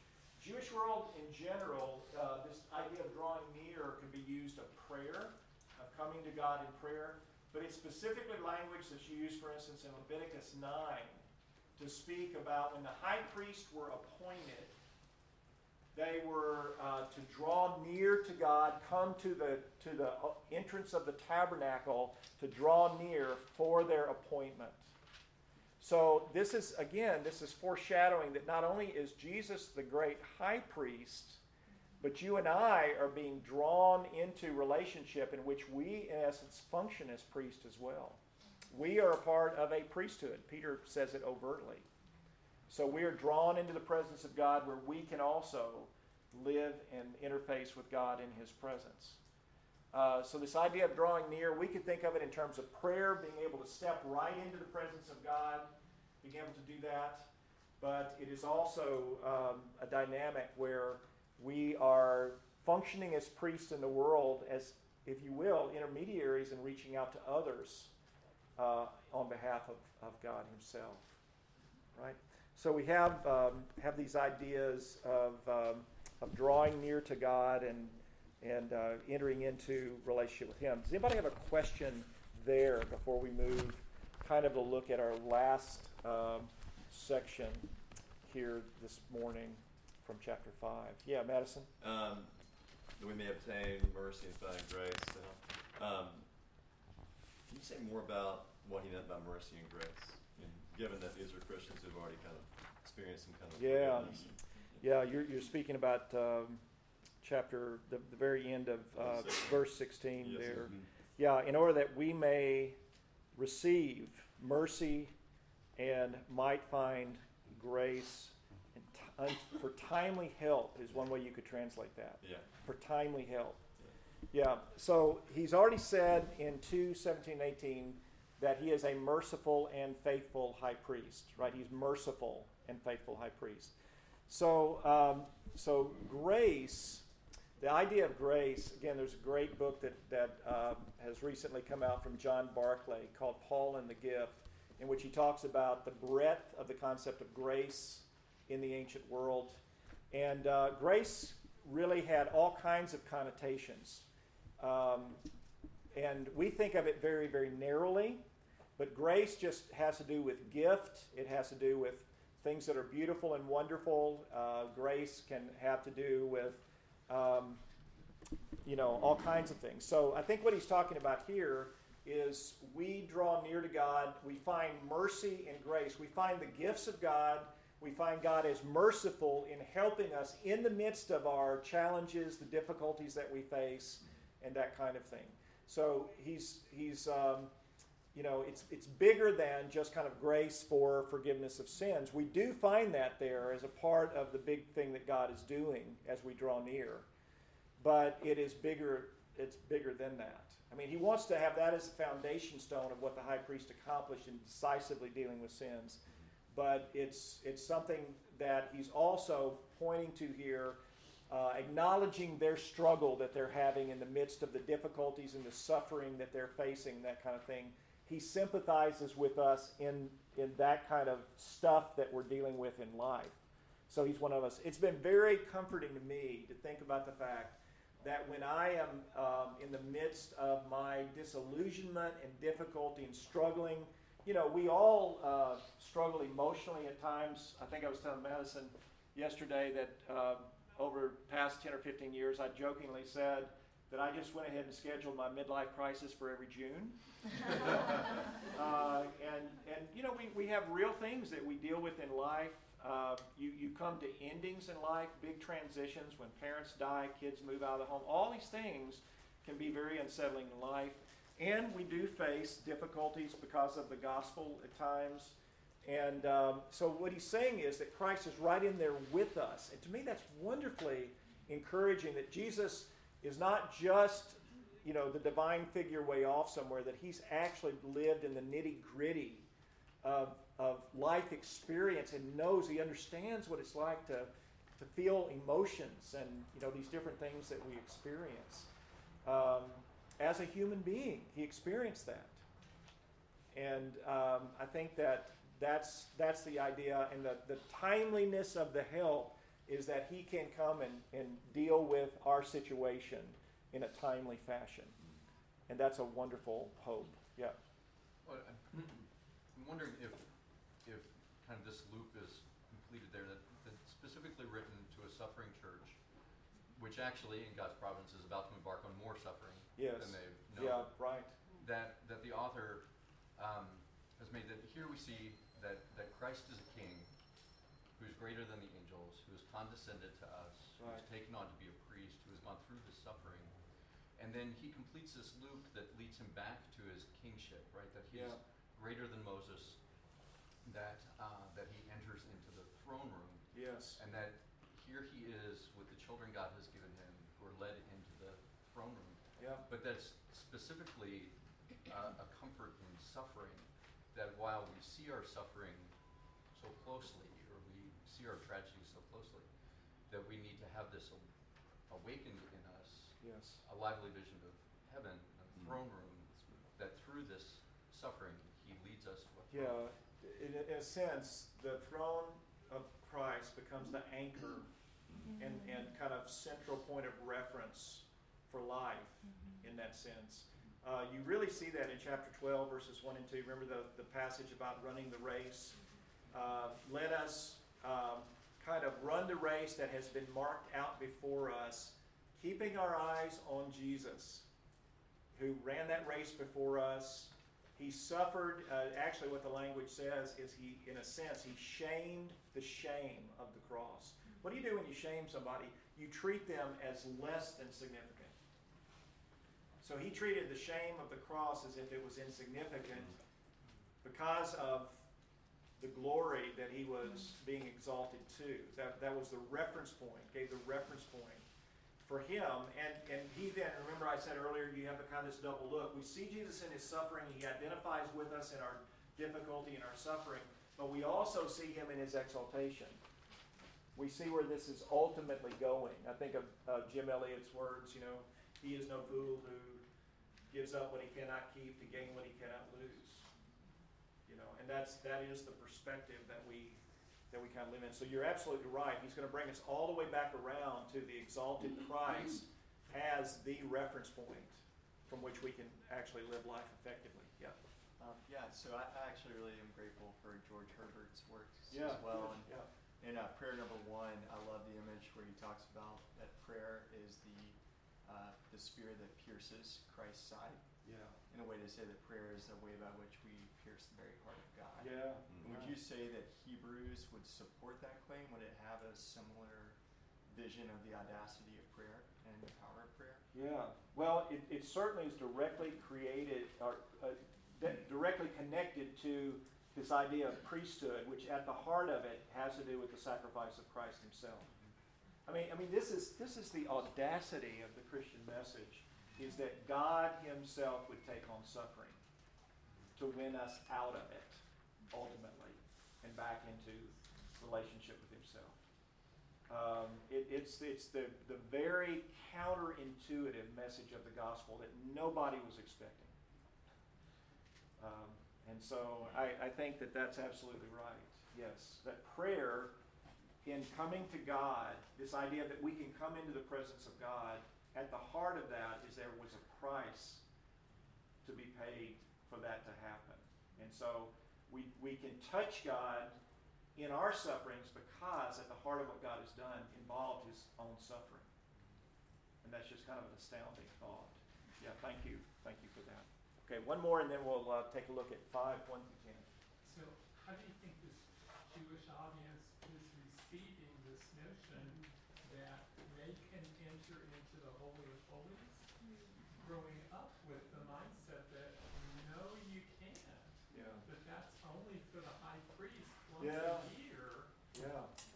to present our sins. And I mean, just thinking about the fact that there was a rope tied in case God didn't accept them, Yeah. and we had to pull the high priest out because he was struck dead. Yeah, it, it would have been um, cult, just culturally for them. It just would have been so radically astounding. I think uh, this kind of idea, and yet you have to remember too that that in the first century, mo- many of the Jews, perhaps most, saw the temple as a corrupt institution mm-hmm. as well. It was it was very compromised politically. And so a, a lot of Jewish thoughts about what God was going to do in the world really revolved around so what's he going to do in relation to the temple? Because there were a lot of Jews that felt like it needed to be reconstituted. There was actually belief that when Messiah came, Messiah would reconstitute the temple, mm-hmm. would set it up in a fresh way. And of course, that's what Jesus ends up doing, but not in a way anyone thought. So uh, I think it was a, was a very radical idea. All right, let's talk then about this, this uh, idea of high priesthood that we uh, begin getting into here. Um, and take a look at this last section in our final uh, 20 minutes or so. Let's, let's at least get an overview of what's going on here. Um, you have, first of all, this, this, these first verses that are kind of a summary of the principles of high priesthood. And I've already alluded to this. And then they're going to be wrapped up at the end of chapter 7. This whole movement, if you look on your, your structure of the book, this whole movement is on the appointment of Jesus as a high priest. Beginning in 5.1, going all the way to 7.28, he's going to kind of push a pause button in the middle of that and have another exhortation section, which includes uh, that difficult passage in chapter 6. But, but basically, he's starting something here that's going to take us all the way through chapter 7, focusing on the appointment of Jesus as a superior high priest. So notice what he says For every high priest taken from among men is appointed in service to God for the people to offer both gifts and sacrifices for sins. He's able to deal gently with those who are ignorant and are going astray, since he is also subject to weakness. Because of this, he must make a sin offering for himself as well as for the people. Now, here he's talking about just high priesthood in general, just high priesthood of, of the old covenant era. All right? So he's saying this is how priests worked. They were there to offer sacrifices for others. They were one of the people. They could sympathize with people in their weaknesses. In fact, if you go back and you look at the sacrifices for appointment in Leviticus 9 and the Day of Atonement sacrifice in Leviticus uh, 16, those sacrifices involved the high priest offering sacrifices for himself and his family first, and then also offering sacrifices for the people. They had for both because the high, a normal high priest was sinful, right, and had weaknesses. Now he's going to come around and he's going to wrap this up when he gets all the way through the section on appointment by saying this For it is indeed fitting for us to have such a high priest holy, innocent, undefiled, separated from sinners, and exalted above the heavens.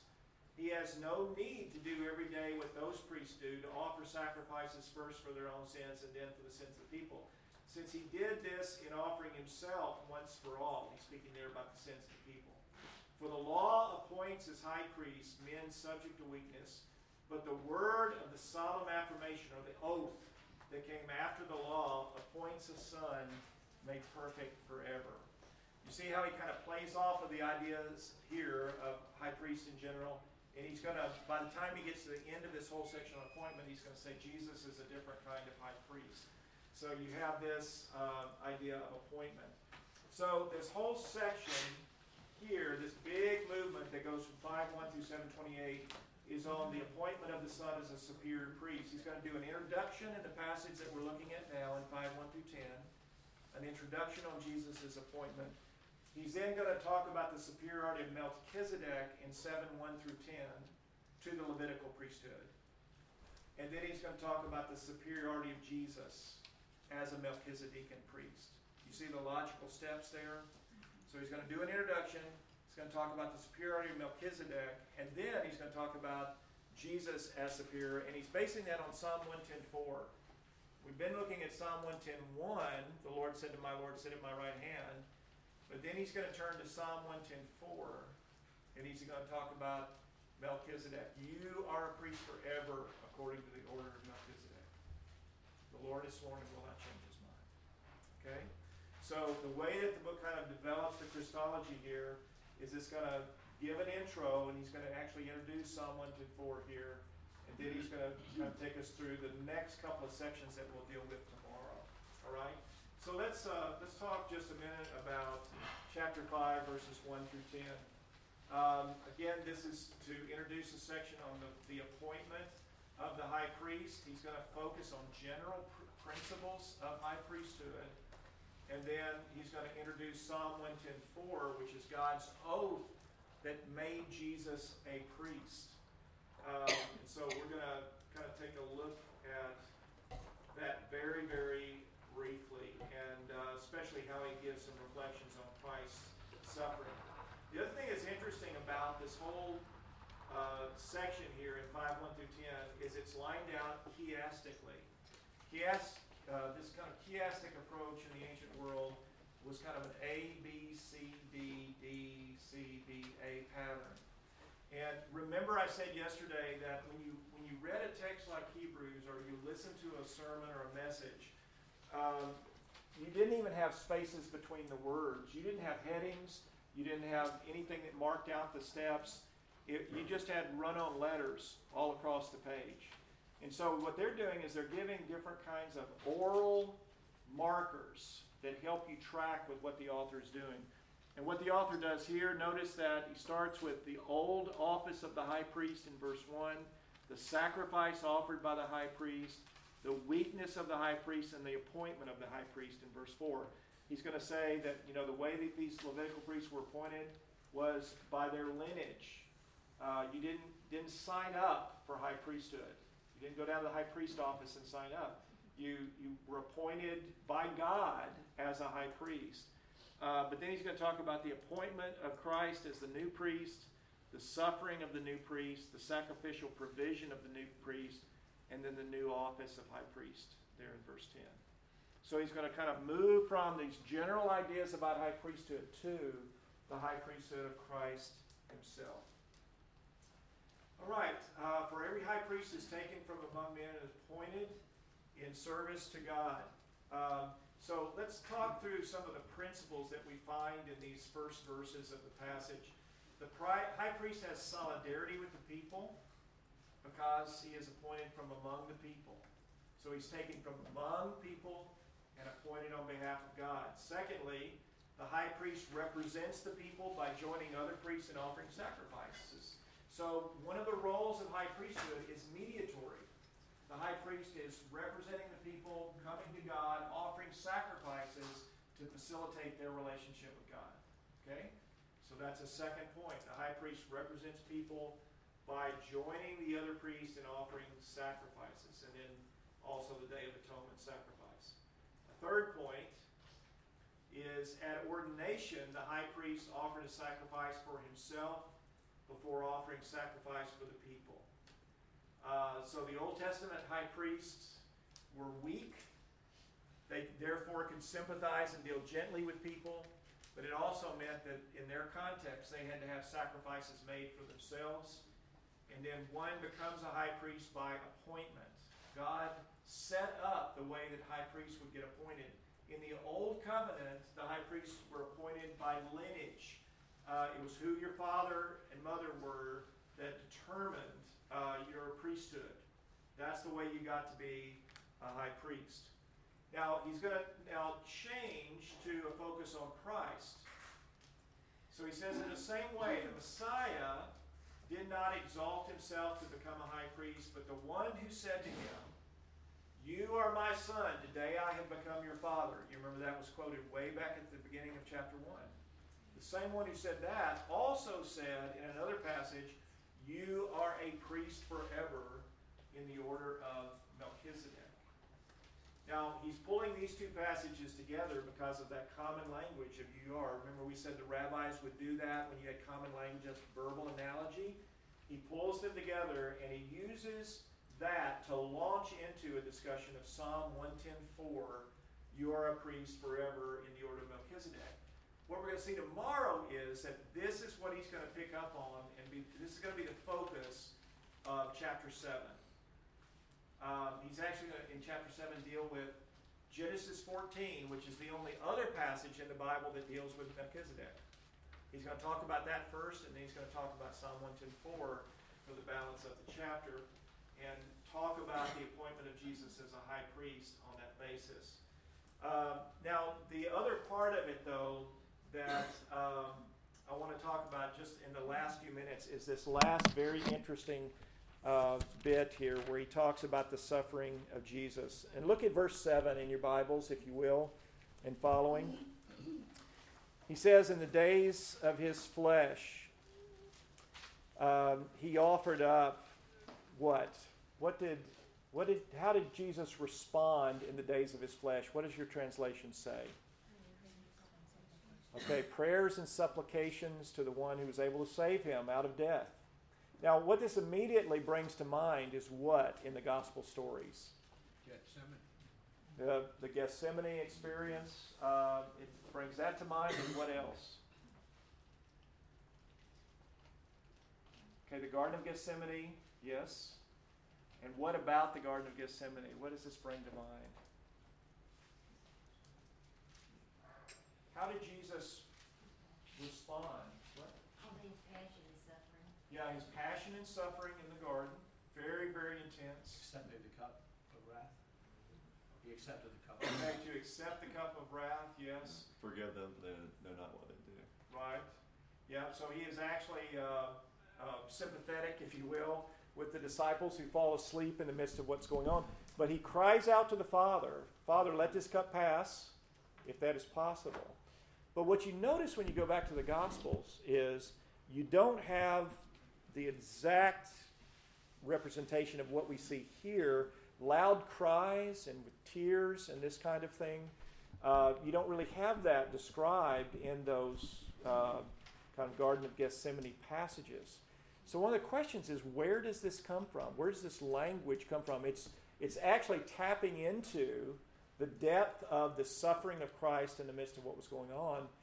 Uh, where does this come from? Well, where it actually comes from is the Psalms. These are allusions to the Psalms of the righteous sufferer. So, Psalms like Psalm 116 and other uh, passages like that, where the author is um, picking up on some of the language of these Psalms. So, I mentioned Psalm 22 earlier. Listen to Psalm what Psalm 22:12 says, "My God, my God, why have you forsaken me? Why are you so far from saving me? So far from the words of my groaning? Oh my God, I cry out by day, but you do not answer, by night, and I am not silent. My strength is dried up like a potsherd, and my tongue sticks to the roof of my mouth. You lay me in the dust of death. Revere him, all you descendants of Israel." For he has not despised or disdained the suffering of the afflicted one. He has not hidden his face from him, but listened to his cry for help. And there are other places where the righteous sufferer in the Psalms talks about his tears that are poured out in the midst of his righteous suffering. So I think what Hebrews is doing here is actually picking up on the language of the Psalms to describe the experience of Jesus in Gethsemane, of him hmm. crying out to God, but also the, the idea of this, this intense suffering that is taking place. So, why is he doing that here? Why is he sharing that here?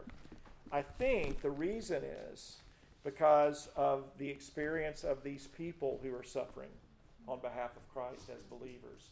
I think what he's doing is he is giving them a, a really a beautiful, powerful picture of the intensity of the suffering of Christ to say that, hey, in the suffering you're starting to experience in following Christ, He knows what you're going through. He knows the experience of suffering at its deepest levels, and therefore you need to track with Him uh, as you suffer for Him, because He knows He knows what it's like. He suffered as a righteous person, just as some of you are suffering as a righteous person think in the commentary I said something to the effect that we want this kind of glorious relationship with God. We want to walk in the Garden of Eden, if you will, without ever going through the Garden of Gethsemane. But the reality of the Christian life is that suffering is a part of the Christian life, according to the New Testament. It's a normal aspect of the Christian faith. It's normal. Uh, the luxury that you and I have had because of our moment in history our moment in cultural development and that kind of thing is unusual in the history of the world. And uh, a lot of, lot of our brothers and sisters around the world, even now, are suffering greatly in the cause of Christ. They, they're having a challenging, really a challenging time of it. So, what the author is doing is he is, he is uh, getting us to let go of our own control, to come to a place where we find that in the midst of our suffering, that Christ is there with us and what's the key? The key is, he says, um, we, he learned uh, obedience from the things that he suffered. What does that mean, that Christ learned obedience? It doesn't mean that he was disobedient and then he became obedient. He, the author has just said that he, he was without sin. But what he means is that he went through an experience of life, of learning what it meant in the midst of the most intense suffering to say, Yes, Father, yes, I, am still bowed before you and I embrace, I embrace this path that you have put me on. Um, and so learning obedience and then being obedient to Christ means that in the intensity of our suffering, when everything in this world is screaming out that God is not in control and what we're experiencing is unjust, of us clinging to Him and saying, and yet I will, I will follow you. Yet I will say yes to you in the things that you've called me to in this life. That's the obedience that Christ is challenging us to and calling us to, even in the midst of the suffering that we face. Okay. All right. Um, we're basically out of time. Uh, let me close us with prayer. And then, Madison, I guess you or Matt, somebody's going to kind of give us a word on what we need to do uh, in terms of lunch. But thank you so much for your attention thus far uh, in our time together. It's, it's been wonderful to just hear from you and get feedback from you. And, and so we'll continue kind of our question and answer time, I think, some at lunch. And um, we'll look forward to having that time together as well. So let's have a word of prayer together. Father, we thank you for your word. We thank you that it is real. It is uh, realistic about uh, the things that we experience in life. And Lord, I thank you for this time to open ourselves up to it. Uh, Lord, I pray that in, in kind of moving quickly through these different parts of the book, that you will help the truths that we each individually need, help those to sink deeply into our hearts. Lord, help us to embrace them. And I pray that you would shape us, shape us by those truths. I pray that as we go to have fellowship around the table now, that uh, we'll just have a good time together. Thank you for the joy of good food. Thank you for the joy of being together. Um, we pray, oh God, that you would work in us this day. In Christ's name, you.